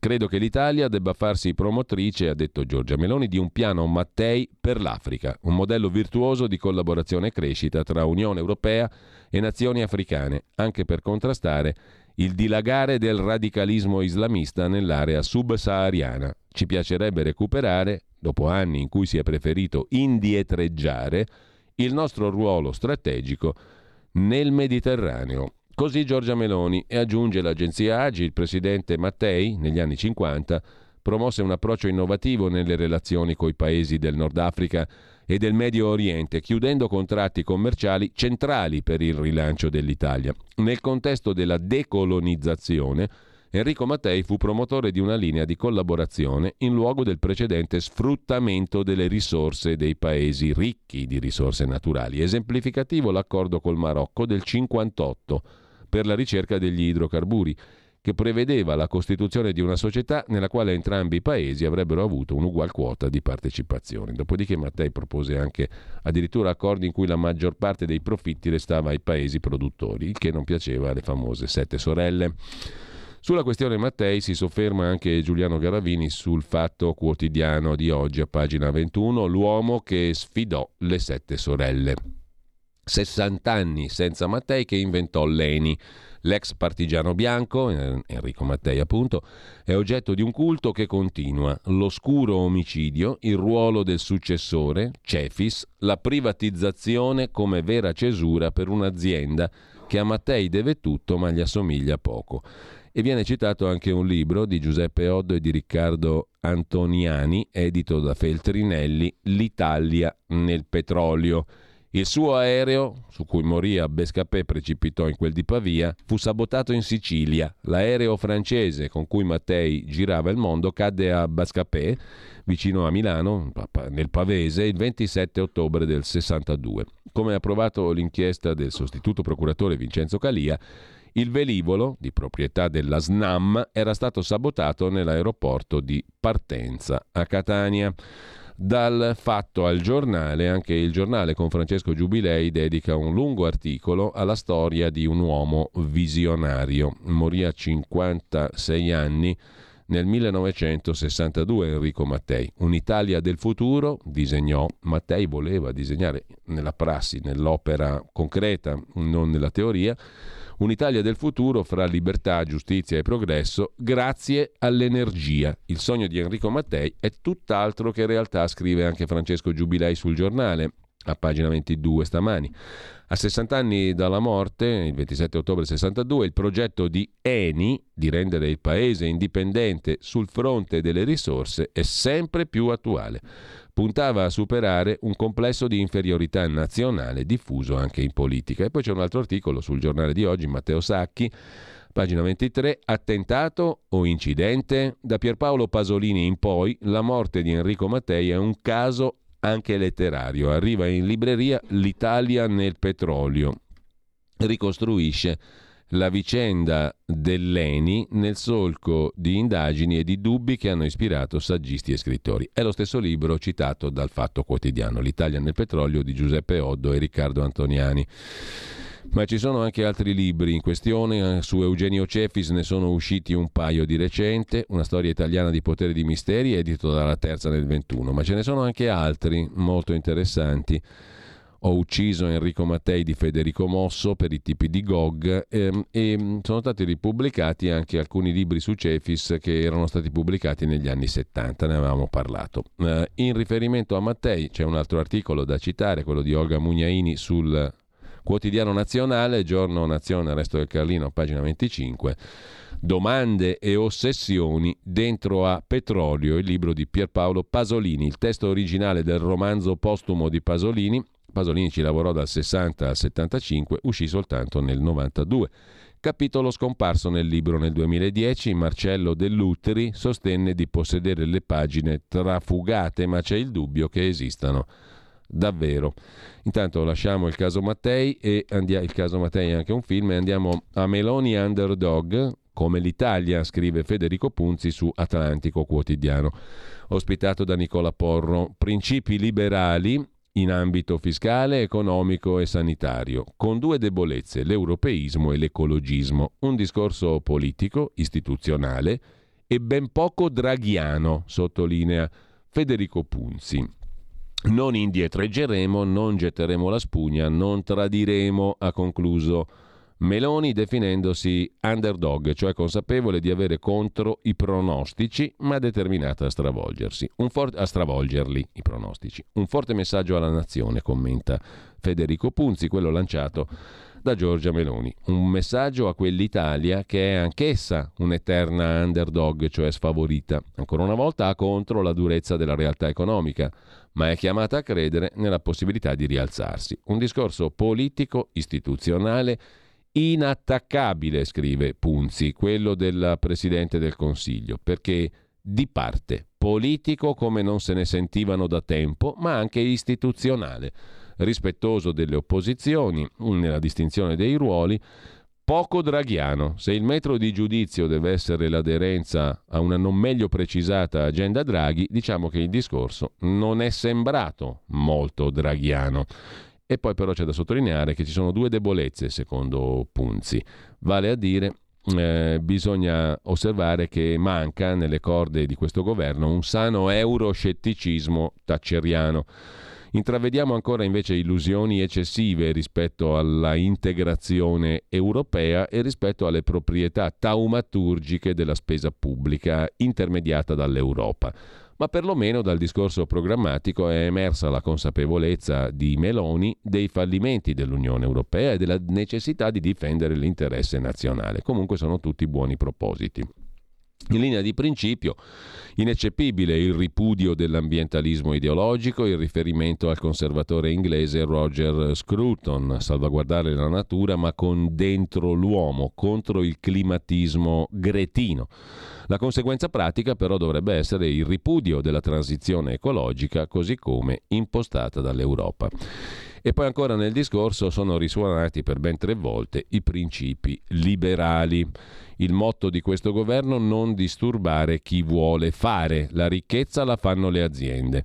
Secondo principio liberale, la questione delle restrizioni pandemiche dell'ultimo biennio Covid non replicheremo in nessun caso, scrive ancora Punzi. Terzo, la difesa della libertà, l'adesione al campo occidentale in politica estera. Molto bella, molto puntuale anche l'analisi di Federico Punzi, ve la consiglio insieme a quella del nostro Antonino Danna su Italia Oggi, e fa il punto sulla Melonomics, cioè sulla ricetta economica di Giorgia Meloni, anche Nicola Pini su Avvenire, in primissimo piano a pagina 5, priorità bollette e poi tregua fiscale e rinvio sulle pensioni modello Fornero, le proposte economiche della Premier. Per l'emergenza, ha detto Meloni, anzi ha ammesso, saremo costretti a tenere alcuni provvedimenti fuori dalla manovra 2023. Il reddito di cittadinanza solo per chi non può lavorare. Più trivelle per il metano italiano, più energie rinnovabili e sì per la nave rigassificatrice a Piombino. Quindi il pezzo di Mattia Feltri purtroppamente è un po' fuori luogo, l'abbiamo letto lo stesso. Tetto al prezzo del gas in Europa, i ministri frenano gli impegni dei leader, ancora enunciazioni vaghe, nuova riunione straordinaria il 24 novembre, con calma. Quanto alla Lega, c'è come al solito sul Corriere della Sera Marco Cremonesi che se ne occupa, nel programma c'è anche l'autonomia, e Salvini guarda avanti, si può sviluppare un bel rapporto. La Premier è andata anche a salutare Umberto Bossi e lui ironizza: il suo discorso vale per 3 governi. È stata davvero una bella giornata, diceva ieri Matteo Salvini soddisfatto. Il discorso di Meloni è andato incontro alle aspettative leghiste.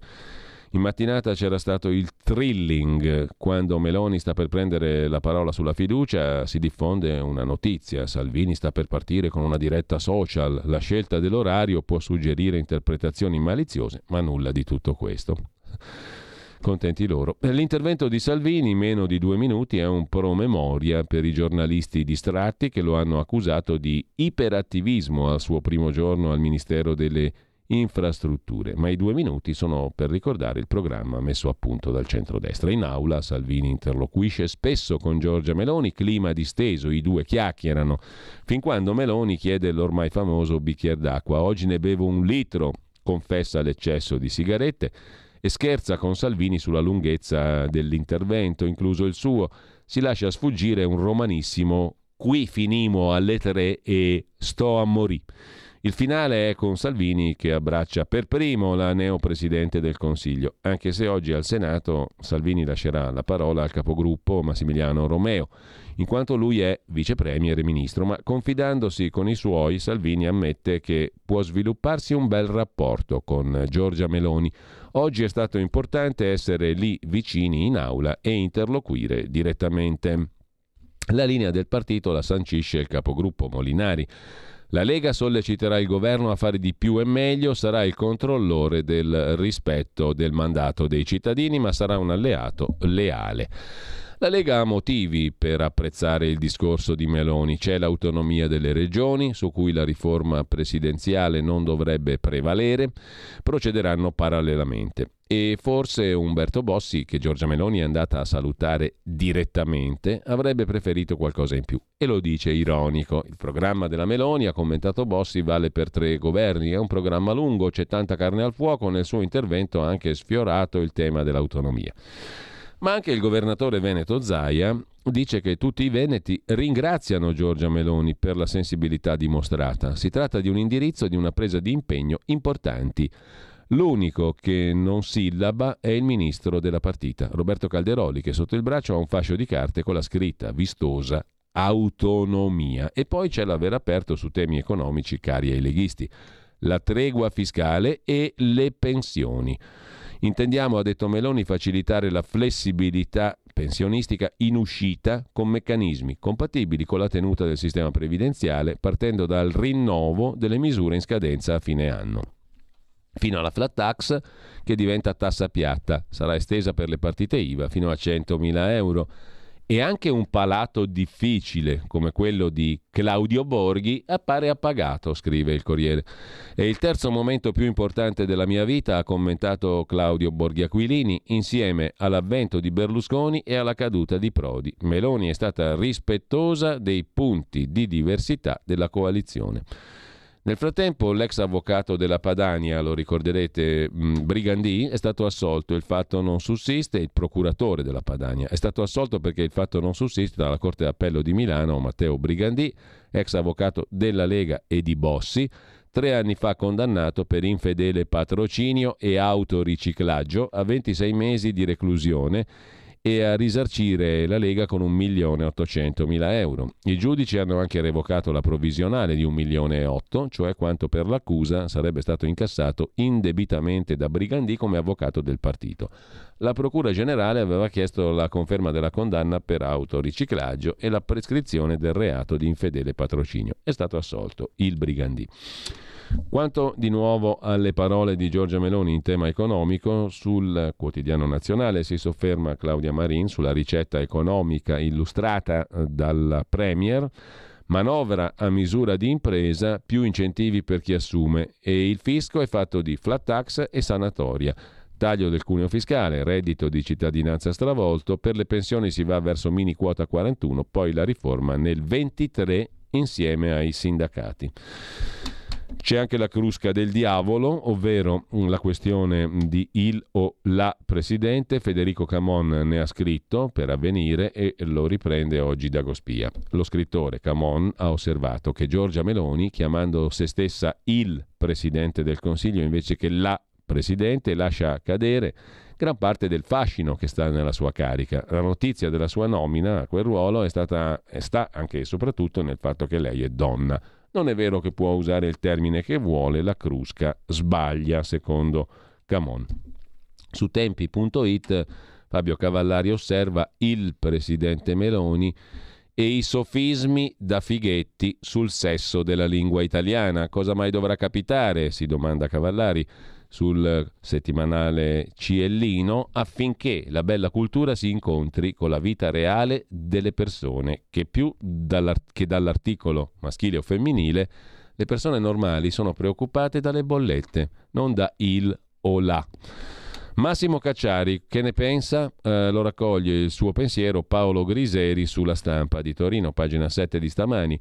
Non è stato un discorso di destra, ma che identitario, non mi è sembrato proprio. Quello di Giorgia Meloni, osserva Cacciari, è stato un discorso prudente che ha messo in fila la lista delle cose che ogni governo precedente avrebbe dovuto fare, che qualche volta ha promesso e che nessuno ha realizzato, dice Massimo Cacciari. Mi immaginavo che Meloni avrebbe molto insistito sul fatto della prima donna premier della storia italiana. È logico che lo abbia fatto, è giustamente orgogliosa di essere arrivata dove altre donne prima di lei non erano riuscite ad arrivare.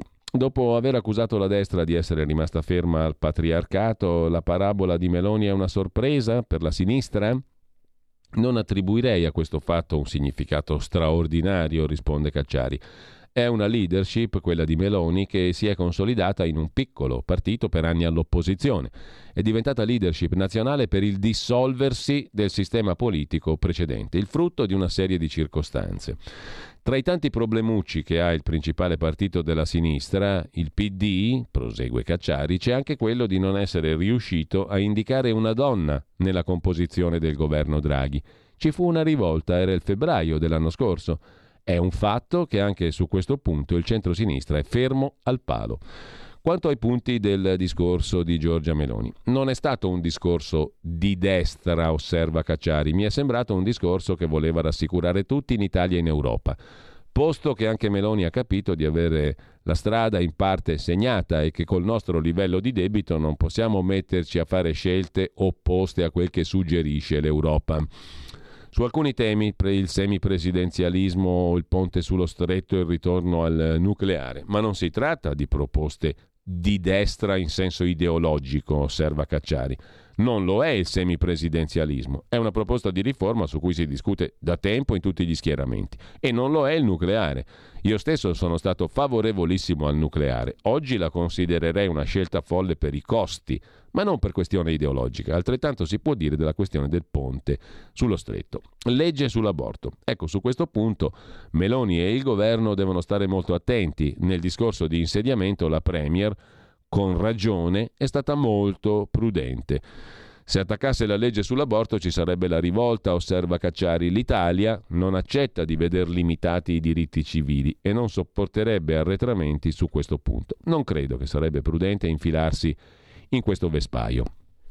Le promesse di campagna elettorale sono chiacchiere identitarie, si dice ma non si fa, e non credo che toccheranno nulla su quel versante dei diritti civili. Se vogliono impalarsi da soli possono seguire il disegno di legge Gasparri, ma non penso che saranno tanto sprovveduti.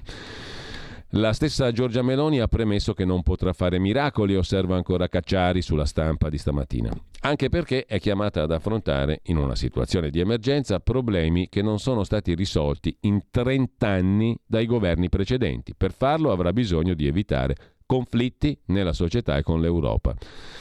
Con Bruxelles sarà necessario trovare un'intesa, prosegue Massimo Cacciari, e anche con gli altri partner europei. Non aiutano all'estero atteggiamenti che hanno fatto indignare anche me, come quelli dei vertici dello Stato francese che annunciano di voler vigilare sulla democrazia italiana. Sull'Italia vigilano gli italiani, dice Cacciari. In quanto al fatto che sui governi dovrebbero vigilare le opposizioni, in teoria, io credo che per un anno l'opposizione di centrosinistra farà nulla, andrà avanti in ordine sparso, ognuno nel suo orticello, per vedere come si conclude la crisi del PD. Macerie lasciate dalla sconfitta elettorale, direi piuttosto conseguenze di una resa. Non si può andare al voto dicendo agli elettori che se si vince non si sa con chi ci si alleerà. Oltre ad aver rotto il tetto di cristallo, Meloni è tornata alla guida di un governo politico. Non è una novità, è la fine di un'anomalia, osserva Cacciari. Da 10 anni eravamo guidati da illustri personaggi, scelti dal Presidente della Repubblica, di fronte all'emergenza e all'incapacità dei partiti. Ma per tutti gli anni 90 abbiamo avuto governi politici, Prodi, Berlusconi. In democrazia è di gran lunga preferibile un governo politico. Durerà 5 anni, la vedo difficile, ma nemmeno 6 mesi, a meno che non commettano l'errore di inseguire ricette populiste in economia che ci fanno sballare i conti e ci mettono ai margini in Europa. Allora sì che si verificherebbe lo scenario Calenda. Il Presidente della Repubblica cerca un nuovo ingegnere per rimettere insieme i cocci del sistema, una specie di avatar di Draghi. Il sistema Italia è un sistema corrotto, conclude Cacciari, non solo e non tanto perché ci sono i corrotti, ma perché è proprio l'architettura sociale a essere in crisi e ad avere bisogno di una cura profonda. Giorgia Meloni è una politica che si è fatta dalla gavetta, persona decisa, di grande volontà, come se ne vedono poche. Per certi aspetti la sua vicenda mi ricorda quella di Matteo Renzi, personaggi che arrivano ai vertici per capacità personale e non per cooptazione o per meriti di famiglia, così Massimo Cacciari. Intanto c'è da notare, lo fa l'agenzia ADN Cronos, che Marta Fascina, la compagna di Berlusconi, è andata alla Camera con un abito total black, tutto nero, e con il volto di Silvio Berlusconi sulla cover del telefonino, per ascoltare la replica di Giorgia Meloni e votare la fiducia. A proposito di donne, Max Del Papa su Italia Oggi, pagina 10, si occupa dell'ultima uscita della Boldrina, scritto proprio così al femminile, davvero esilarante, neanche Totò avrebbe saputo fare meglio. Laura Boldrini, scrive Max Del Papa, twitta: e garantiamo che è tutto riportato fedelmente. 2 virgolette. La prima donna premier si fa chiamare al maschile il presidente. Cosa le impedisce di rivendicare nella lingua il suo primato? Treccani dice che i ruoli vanno declinati. Affermare il femminile è troppo per la leader di Fratelli d'Italia, partito che già nel nome dimentica le sorelle? Uno legge e non ci crede, scrive Del Papa. Rilegge e ci crede ancora meno. Ma dai, sarà uno dei tanti profili parodia di Laura Boldrini. Invece c'è la spunta azzurra, garanzia di identità. Insomma, sarà in vena di scherzi Laura Boldrini. Invece niente, è tutto vero, genuino e convinto. Poi siamo noi a infierire? E allora via con l'esegesi. Intanto lo stile, sgangherato, raffazzonato, neanche la Pravda scriveva così male.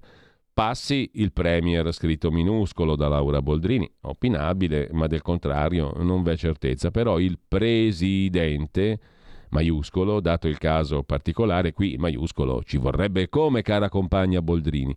Poi quel rivendicare così sinistro e stridente, erano i compagni che sbagliavano a rivendicare l'attentato del giorno. Semmai la presidente o presidenta non rivendica nella lingua, che sa quasi di porno, ed è comunque involuto al limite dell'ermetico. Ribadisce, specifica, adotta, rivendica no. Venendo poi alla Treccani, Madame Boldrina ci casca sul pisello enciclopedico. Ma come? Una comunista doc come lei che si appella a un'istituzione fascista, la Treccani, fondata dai fascistissimi Giovanni Gentile e Giovanni Treccani, senatore del Regno d'Italia, e via dicendo. Nemmeno Totò avrebbe fatto meglio della Boldrini. E lasciamo Italia Oggi per andare a un'altra figura femminile, ovvero Letizia Moratti. Ce ne informa in questo caso Avvenire, in forma di che cosa? Che sulle regionali prossime venture nel 2023 Letizia Moratti resiste e l'ex sindaco di Milano Albertini garantisce che ella, Letizia Moratti, è pronta a correre. L'offerta di essere amministratore delegato della Milano Cortina era uno strapuntino per chi ha rifiutato un ministero, osserva Albertini. Prima della decisione di candidare Letizia Moratti c'è ancora qualche giorno. Il governo non è ancora completo.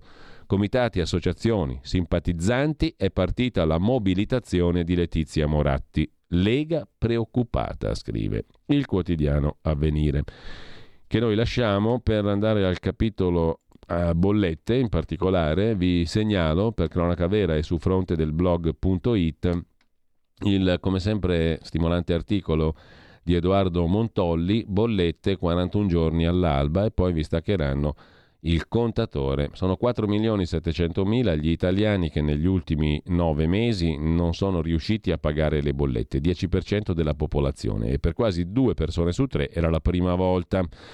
Le aree più in crisi, il centro Italia, dove la percentuale sale all'11,5%, il sud 11,2%. Tutto va come vi avevamo anticipato, la coperta diventa sempre più corta, 2.600.000 italiani hanno saltato anche una o più rate del condominio, in particolare nelle grandi città. dove le rate sono salate e la percentuale dei nuovi morosi sale dal 6 al 10%. Stando a Confartigianato, in Sicilia 63.000 micro e piccole imprese potrebbero chiudere, lasciando senza occupazione 165.000 addetti, ma la stessa sorte toccherà a decine di migliaia di altre piccole aziende nel paese. E non è difficile capire perché. Giacomo degli Innocenti, proprietario di una lavanderia industriale in quel di Pistoia, ha raccontato ai media della sua bolletta, da 19 a 190.000 euro. Siamo oltre la follia, il prezzo del gas è frattanto crollato, le bollette no. A Perugia è stata chiamata la polizia per sedare la lite tra un 79enne ossessionato dal consumo di energia e la moglie. Dopodiché, per venire incontro alle esigenze degli italiani, le aziende fornitrici di gas e elettricità, scrive Montolli, hanno deciso che non invieranno più solleciti in caso di ritardo nei pagamenti, ma staccheranno direttamente i contatori dopo 41 giorni dalla scadenza, come denunciano le associazioni dei consumatori.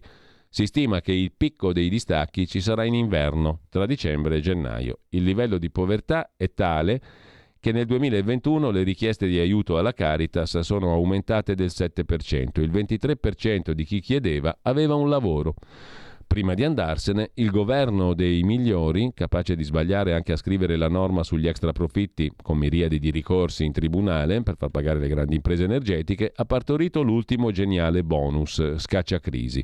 Uno sconto del 40% per chi compra moto e bici elettriche. Certo, quale modo migliore di spendere i soldi in questo momento? L'applauditissimo Draghi se n'è andato con questo bilancio, prosegue implacabile Montolli. Il Fondo Monetario Internazionale ci ha spedito in recessione. La cassa integrazione straordinaria tra gennaio e luglio è cresciuta del 46,5% rispetto al 21 e del 49,8% nel mese di giugno, dati INPS. Stando al report dell'Istat, ad agosto c'è stato un boom di inattivi, 100.000 in più. Crollo di dipendenti a tempo indeterminato, aumento di quelli a termine. Significa nessun progetto per il futuro.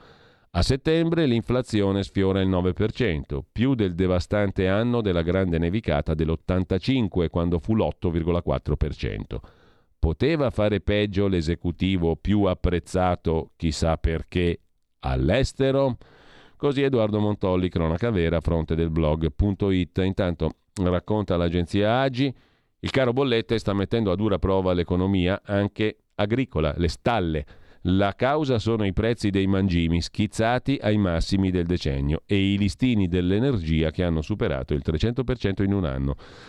Il quotidiano nazionale si occupa degli effetti della stangata dell'energia sull'economia reale, i primi effetti della crisi. Siamo a pagina 2. La cassa integrazione torna a crescere, come ci ha raccontato poco fa Edoardo Montolli. Bonus bollette di 100 euro, accordo pilota fra sindacati e imprese per sostenere gli artigiani, mentre il ricorso agli ammortizzatori sociali, cassa integrazione, schizza verso l'alto. I segnali sono preoccupanti, siamo soltanto all'inizio, dicono i produttori e gli artigiani. È fondamentale agire con tempestività, prima che sia tardi. Impatto importante su diversi settori. 2 pagine dedica il quotidiano nazionale a questa questione dell'economia in sofferenza e dell'economia reale devastata dagli effetti della stangata energetica.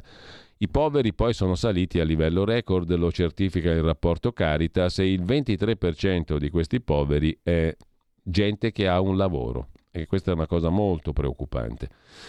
Mentre lasciamo queste 2 pagine dove ci sono tante testimonianze anche di imprenditori e di artigiani comuni, comunissimi, riparatori di cellulari, di telefoni, oppure per esempio ancora panettieri, ma anche impiegati e via dicendo, insomma gli effetti della stangata sull'economia reale. Sforniamo pane a cottura dolce, teniamo le luci accese solo quando serve, i nostri stipendi sono andati subito in fumo, non esco più la sera, la vita è peggiorata, non rinunciamo al phon e alle piastre, dice un acconciatore, e poi la spesa è sotto casa e così si risparmia. Cinzia, lavoro part-time, cablatrice di quadri elettrici in una piccola impresa. Questo sul quotidiano nazionale, ma ci sono anche i no pago, 33.000 che dicono basta con l'invio delle armi in Ucraina, piuttosto aiutate noi. L'intervista sull'agenzia AGI a Francesco Tramontano, uno dei leader del movimento, movimento No Pago, presente in una ventina di regioni con banchetti e iniziative. No Pago cosa? No Pago la bolletta. Bolletta sospesa per i più poveri, titola invece Avvenire in cronaca di Milano e Lombardia, iniziativa della Caritas milanese, ambrosiana, con i fondi che saranno raccolti nelle parrocchie il 6 novembre. L'indigenza assoluta è ai massimi dal 2014. Non daremo soltanto un aiuto economico alle famiglie, dice il direttore della Caritas ambrosiana Luciano Gualzetti, alle famiglie in difficoltà, ma le aiuteremo anche a efficientare i loro appartamenti. Il 2021 ha visto crescere il lavoro povero. Ai centri di ascolto si sono rivolti 14.000 addetti atipici, irregolari, sottopagati, in aumento dell'11,6% sull'anno prima. È il dato più alto dal 2014 e questo è il punto di partenza della situazione, è la situazione economica di partenza che si trova davanti il nuovo governo. C'è anche un'altra emergenza di cui si parla molto meno, quella della siccità, ce lo ricorda sempre Avvenire, pagina 13 dell'edizione nazionale. Mai così poca acqua, soprattutto nel nord d'Italia. L'allarme dei consorzi di bonifica. Italia capovolta, nord e centro assetati, il sud saturo d'acqua. E l'imprevedibilità climatica, gelate improvvise, bombe d'acqua, grandinate, mette a rischio i raccolti. Meno 72% il deficit della portata d'acqua del principale fiume, il Po, sulla media storica. Il dato è stato raccolto a Ponte Lagoscuro. Meno 1,55 metri l'altezza idrometrica in meno registrata nel lago Trasimeno. 94% dei comuni italiani sono a rischio frane e alluvioni. Il 2022 che si appresta a salutarci è stato classificato come l'anno più caldo dal lontano 1800, con una temperatura superiore di quasi un grado alla media storica. C'è da segnalare poi però nella stessa pagina di Avvenire un altro articolo, la ricetta delle api contro crisi e spopolamento. Siamo nel cuore del Molise, a Trivento, Campobasso, un progetto di formazione e avviamento al lavoro della Caritas sul miele per far rinascere un territorio. La scommessa è quella della microoccupazione come risposta all'esodo dei giovani e alla povertà. In Molise mancano servizi, le attività chiudono. Con la dignità di uno stipendio si può costruire il futuro. Andiamo a vedere però in tema di no pago, no vax in particolare se ne occupa Paolo Bellavite sulla nuova bussola quotidiana di oggi, la nuova bq.it. Paolo Bellavite è un medico, autore di un lungo articolo, ricercatore indipendente. L'articolo sulla nuova bq.it appunto è molto lungo e si occupa di vaccini, pandemia, totalitarismo. C'è un piano studiato, secondo il dottor Bellavite. Un programma di forte stampo totalitario e tecnocratico è stato concepito in Occidente per affrontare quelle che sono chiamate le nuove sfide del mondo globalizzato. Dalla cultura dei vaccini del 2014 alla pandemia fino all'imposizione del Green Pass. Ecco come le élite globaliste stanno incarnando il padrone con la P maiuscola del mondo con il grande reset. E come insegna San Giovanni Paolo II, l'obiettivo sia sempre la negazione della dignità della persona umana. Sulla nuova bussola quotidiana, il pezzo del dottor Paolo Bellavite. Tornando invece a Italia Oggi, adesso sono già le 9:16, il tempo vola. A Genova è nato un nuovo sindacato cristiano, ne dà notizia Filippo Merli, si chiama ULC, Unione Lavoratori Cristiani. Si propone innanzitutto salario minimo e defiscalizzazione degli straordinari. Avrà carattere nazionale, valorizzerà il lavoro con i principi cristiani. La sigla è ULC, sta per Unione Lavoratori Cristiani, nuovo sindacato fondato a Genova. L'organizzazione ha carattere nazionale. Al suo interno tutti i lavoratori e le lavoratrici di ogni nazionalità e categoria, in servizio con qualsiasi tipo di contratto di lavoro, senza distinzione di forme giuridiche, subordinato, parasubordinato, cooperativistico, associativo, con cui sono impiegati, pensionati o disoccupati. Lavoreremo, si legge nella nota di presentazione dell'Unione Lavoratori Cristiani, ULC, per realizzare un sindacato che sappia rispondere alle aspettative dei lavoratori e stimolare le istituzioni. L'Unione Lavoratori Cristiani si basa sul principio della centralità dei lavoratori nei rapporti sociali e della necessità e possibilità per ogni individuo di soddisfare bisogni essenziali come il diritto al lavoro, salute, casa, reddito, assistenza sociale, istruzione, formazione, cultura, riconoscendo e promuovendo la partecipazione di tutti i lavoratori e valorizzandone i principi cristiani.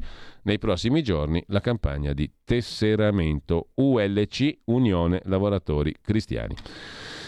Mentre a proposito di cose di cui si parla meno, c'è da segnalare, l'abbiamo fatto l'altro giorno ma ci torniamo sopra, il pezzo di Paolo Mauri su insideover.com sulle implicazioni della legge cinese che regolamenta l'uso dell'IA, che sta per intelligenza artificiale, o al contrario in inglese AI, Artificial Intelligence. Lo scorso marzo, ci informa insideover.com, è entrata in vigore la prima legge al mondo che disciplina i codici per l'intelligenza artificiale. Il provvedimento Internet Information Service Algorithmic Recommendation Management Provisions, c'è il link su Insideover, il provvedimento è stato varato dalla Cina ed era in bozza dall'anno scorso. La legge rende di pubblico dominio gli algoritmi usati in ogni piattaforma tecnologica. È nata dall'esigenza di controllare problemi come la diffusione di notizie false e arginare non meglio definite attività illegali reputate tali dal legislatore, cioè dalla Cina in questo caso. Il Dipartimento Statale per le Informazioni su Internet cinese diventa responsabile della pianificazione, del coordinamento nazionale dei servizi di raccomandazione algoritmica, intendendo con ciò l'intelligenza artificiale che, per esempio, consiglia gli acquisti sul web e le relative attività di supervisione e gestione. I dipartimenti competenti del Consiglio di Stato, telecomunicazioni, pubblica sicurezza, regolamentazione del mercato, diventano responsabili degli sforzi per supervisionare e gestire i servizi di raccomandazione algoritmica. La Cina, con questa legge, la prima al mondo, ha stabilito di creare un registro pubblico dei codici algoritmici. Nel registro le società sono obbligate a descrivere il funzionamento dei codici, sia per censirli da parte dello Stato, sia per avere un controllo diretto sui meccanismi di questa tecnologia che utilizza l'intelligenza artificiale. In altri termini, la Cina ha reso pubblico uno strumento tecnologico dirompente come gli algoritmi che governano l'intelligenza artificiale per poterlo controllare meglio. In sostanza, lo Stato, in questo caso guidato dal Partito Comunista Cinese, potrà intervenire direttamente sugli obiettivi degli algoritmi, ordinandone la modifica nel caso in cui questi contrastino con i valori del Politburo. Si tratta solo dell'ultimo provvedimento preso dal governo cinese per la gestione e il controllo dei big data. Nel 2017 fu emanata una legge sulla cyber security, nel 2021 la protezione dati e privacy. Avere normato con una legge l'ambiente informatico prima di tutti gli altri al mondo pone la Cina in vantaggio, scrive ancora Insideover. Dal punto di vista commerciale viene tutelato il mercato interno. Dal punto di vista strategico, la legge permette a Pechino di agire disinvoltamente nella cyber warfare, cioè nella guerra cyber, acquisendo in modo semplice informazioni tecnologiche legate ai codici sorgente di quei soggetti che intendono operare e lavorare in Cina.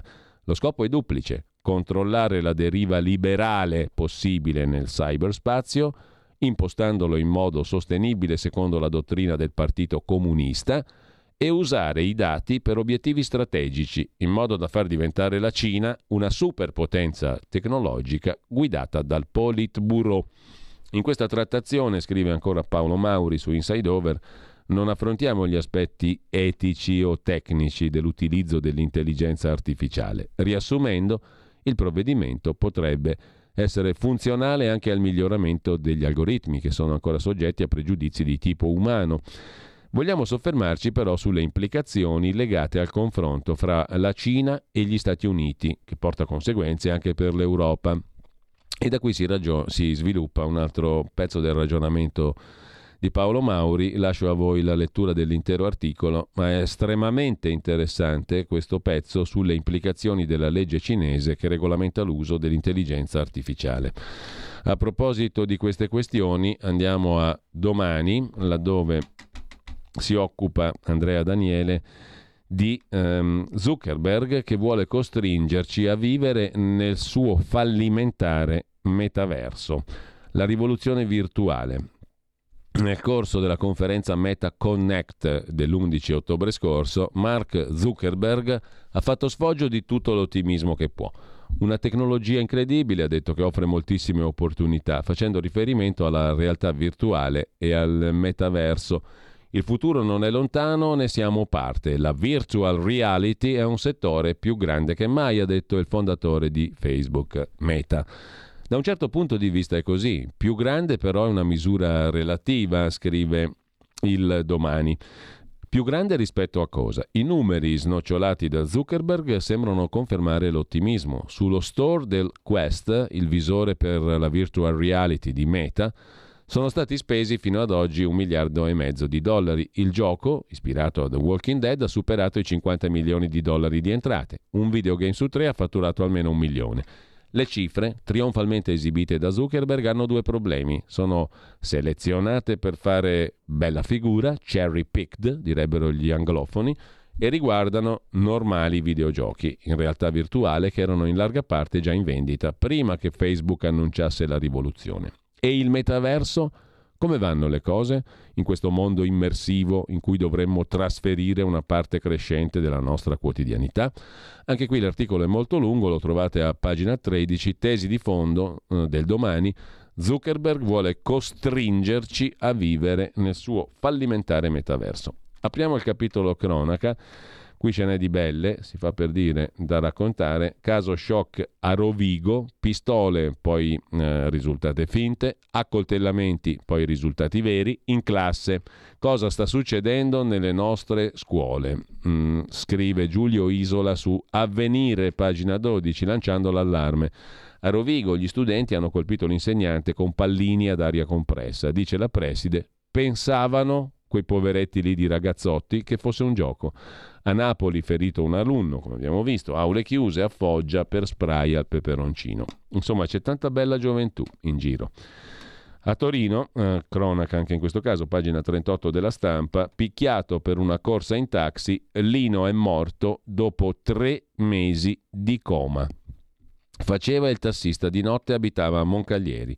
La procura blocca i funerali per l'autopsia. Aveva 63 anni, Pasquale, Pasqualino Di Francesco, lavorava di notte nel quartiere Nizza Millefonti. A giugno era stato aggredito da una donna che non aveva pagato il trasporto e da un uomo. Poi era andato in ospedale. Una morte avvolta dal mistero che getta nello sconforto i tassisti torinesi, scrive la Stampa. Soprattutto quelli che lavorano di notte e guardano con sospetto crescente i clienti che accolgono. C'è troppa violenza in strada, dicono unanimi i tassisti torinesi. La procura ha bloccato il funerale di un tassista, 63enne, Lino Di Francesco, che è morto dopo ben 3 mesi di coma. La sua morte potrebbe essere stata provocata da un'aggressione dopo una corsa non pagata. L'autopsia dovrà chiarire le cause. Terrificante il racconto di cronaca della Stampa di Torino di stamani, pagina 38 dell'edizione nazionale. Invoca il buttare la chiave anche Dagospia, riprendendo un lancio dell'agenzia Ansa sulla storia che abbiamo narrato in apertura. Il tribunale di Bari ha condannato a 9 anni Giuseppe Rizzi, oncologo, accusato di avere raggirato 16 pazienti in fase terminale. Una cosa orribile. Il medico avrebbe spillato oltre 2,5 milioni di euro ai malati, promettendo cure che lui definiva miracolose, che davano false speranze. L'inchiesta era partita dalla denuncia fatta dalla famiglia di un uomo in fin di vita che, rimasto senza un euro, è andato a fare il muratore nella villa al mare del medico pur di farsi curare. Cioè un personaggio che, se fosse tutto veramente in questi termini, non servono aggettivi naturalmente. Mentre va segnalato su Repubblica, pagina 25, a proposito di vicende giudiziarie, Il delitto di Perugia, lo ricorderete tutti, la vittima Meredith Kercher, 1 novembre del lontano 2007. Rudy Guédé, unico condannato a 16 anni, libero dopo 13. Il PM, il pubblico ministero che si occupò del caso, Giuliano Mignini, parla delle pressioni ricevute dagli Stati Uniti. Mi accusarono di caccia alle streghe. Il 1 novembre, 15 anni fa, l'omicidio della studentessa. Su Repubblica il podcast che ricostruisce voci e falle del processo. Il PM che chiese l'ergastolo per Amanda Knox e Raffaele Sollecito dice: resto convinto che Amanda c'era, ma se vuole sono pronto a incontrarla. E un giudice di Washington mi intimò di non insistere, racconta l'ex pubblico ministero, i cui eccessi furono peraltro raccontati da molti altri, anzi definiti tali da molti altri. Tutto è opinabile, per carità, però si raccontano di lui tante cose. Mentre mia sorella sta peggiorando, non vede più, ha il corpo viola, che cavolo devo fare? A parlare in questi termini a Roma il fratello di una ragazza, appunto, e l'ambulanza è arrivata dopo 2 ore e mezza. Una ragazza di 29 anni è morta per un'ulcera duodenale perforata. La prima telefonata al 118 alle 13.03. La ragazza non sentiva più mani e piedi. Dopo 4 chiamate i medici arrivano alle 15.30. La ragazza è in agonia. L'avvocato della famiglia presenta denuncia contro ignoti. Bisogna fare luce, come minimo. E attenzione, Alzheimer, gli incredibili risultati di una nuova ricerca contro l'Alzheimer. Grazie alla stimolazione magnetica transcranica, la progressione della malattia in 6 mesi è stata rallentata su 50 pazienti di grado lieve moderato. È una malattia in grande crescita, l'Alzheimer. Secondo i medici della Fondazione Santa Lucia, Istituto di Ricerca e Cura di Roma, e dell'Università di Ferrara, questa tecnica non invasiva supera l'effetto dei farmaci. La cosa è estremamente importante e la racconta Tina Simoniello su repubblica.it, ma la trovate anche su Dagospia se scorrete le pagine. Per chi ha questo problema, che è grandissimo, e a volte con effetti collaterali sulle persone intorno altrettanto grandi, è una notizia molto importante. La dà Dagospia e la dà Repubblica.it. Vi ricordo, l'articolo è di Tina Simoniello. Facciamo giusto in tempo, no, questa la bypassiamo perché è troppo orrenda. Soltanto chi vuole mestare nell'orrendo si sta occupando di questa storia. Alessia Pifferi in carcere da luglio per aver lasciato sola la bambina di 6 giorni. Per 6 giorni, chiedo scusa, la figlia di 18 mesi a casa. Ora c'è una nuova accusa che nasce da alcune chat estrapolate dagli inquirenti del cellulare di questa signora con un 56enne bergamasco che lei frequentò per qualche tempo, ombra di abusi sessuali sulla piccola, che poi, per fortuna, verrebbe da dire, per fortuna di quella povera bambina, è morta. Per fortuna, purtroppo non è stata salvata, però fosse continuata così la sua vita. In ogni caso, lasciamo perdere i giudizi, è una vicenda talmente orrenda che ci si può infilare solo chi è un pervertito di suo. Comunque, sorpresa in Brasile, Bolsonaro vola nei sondaggi. Attenzione, scrive Luca Volontè sulla Nuova Bussola Quotidiana, Bolsonaro, dato per perdente al primo turno, sta volando nei sondaggi. Odiato come solo Trump e Orban prima di lui, ha comunque dato impulso all'economia brasiliana e la popolazione lo riconosce. Il socialista Lula, già presidente, cerca il voto dei cattolici, nascondendo sotto il tappeto la sua agenda LGBT. Per ora sono dati quasi alla pari. Il 30 ottobre il ballottaggio. Faccio in tempo, prima di chiudere, a citarvi anche la professoressa Anna Bono, come sempre molto documentata e precisa. Cristiani in Africa, siamo ancora sulla Nuova Bussola Quotidiana. Vittime di rapitori e terroristi. Buone e cattive notizie per i cristiani. In Africa i religiosi rapiti da una milizia separatista in Camerun sono stati liberati, ma per ogni notizia buona ce ne sono cattive. In Nigeria la situazione è sempre grave. Un sacerdote è rapito, luoghi di culto attaccati, e in Congo aumenta il terrorismo dello Stato islamico. Sul sito della comunità ebraica di Milano, Mosaico, c'è un bel pezzo di Ilaria Mir sulla Francia, laboratorio del nuovo antisemitismo, come uscirne o provarci. Asianews.it, ve lo cito perché, chiedo scusa, siamo in ritardo, ma ve lo cito perché è sempre utile. Passateci sopra su asianews.it, è un bel sito di politica estera e racconta tante cose dal mondo in modo diverso dai soliti giornali e siti. Oggi si parla di Sunak, premier a Londra, l'orgoglio del partito BJP, del partito conservatore indiano. L'opposizione dice a New Delhi oggi sarebbe impossibile. Modi, il presidente indiano, saluta l'arrivo in Inghilterra di un politico di origini indiane a premier come un ponte vivente che trasformerà i nostri legami in moderna partnership India-Gran Bretagna. Il portavoce dei nazionalisti indù sottolinea la coincidenza con la festa di Diwali ed evoca il ribaltamento del Rai coloniale, ma l'opposizione ricorda il contrasto fra la Gran Bretagna che accetta un premier proveniente da una minoranza e l'India della riforma della legge sulla cittadinanza voluta proprio dal BJP, dal Partito del Popolo al governo.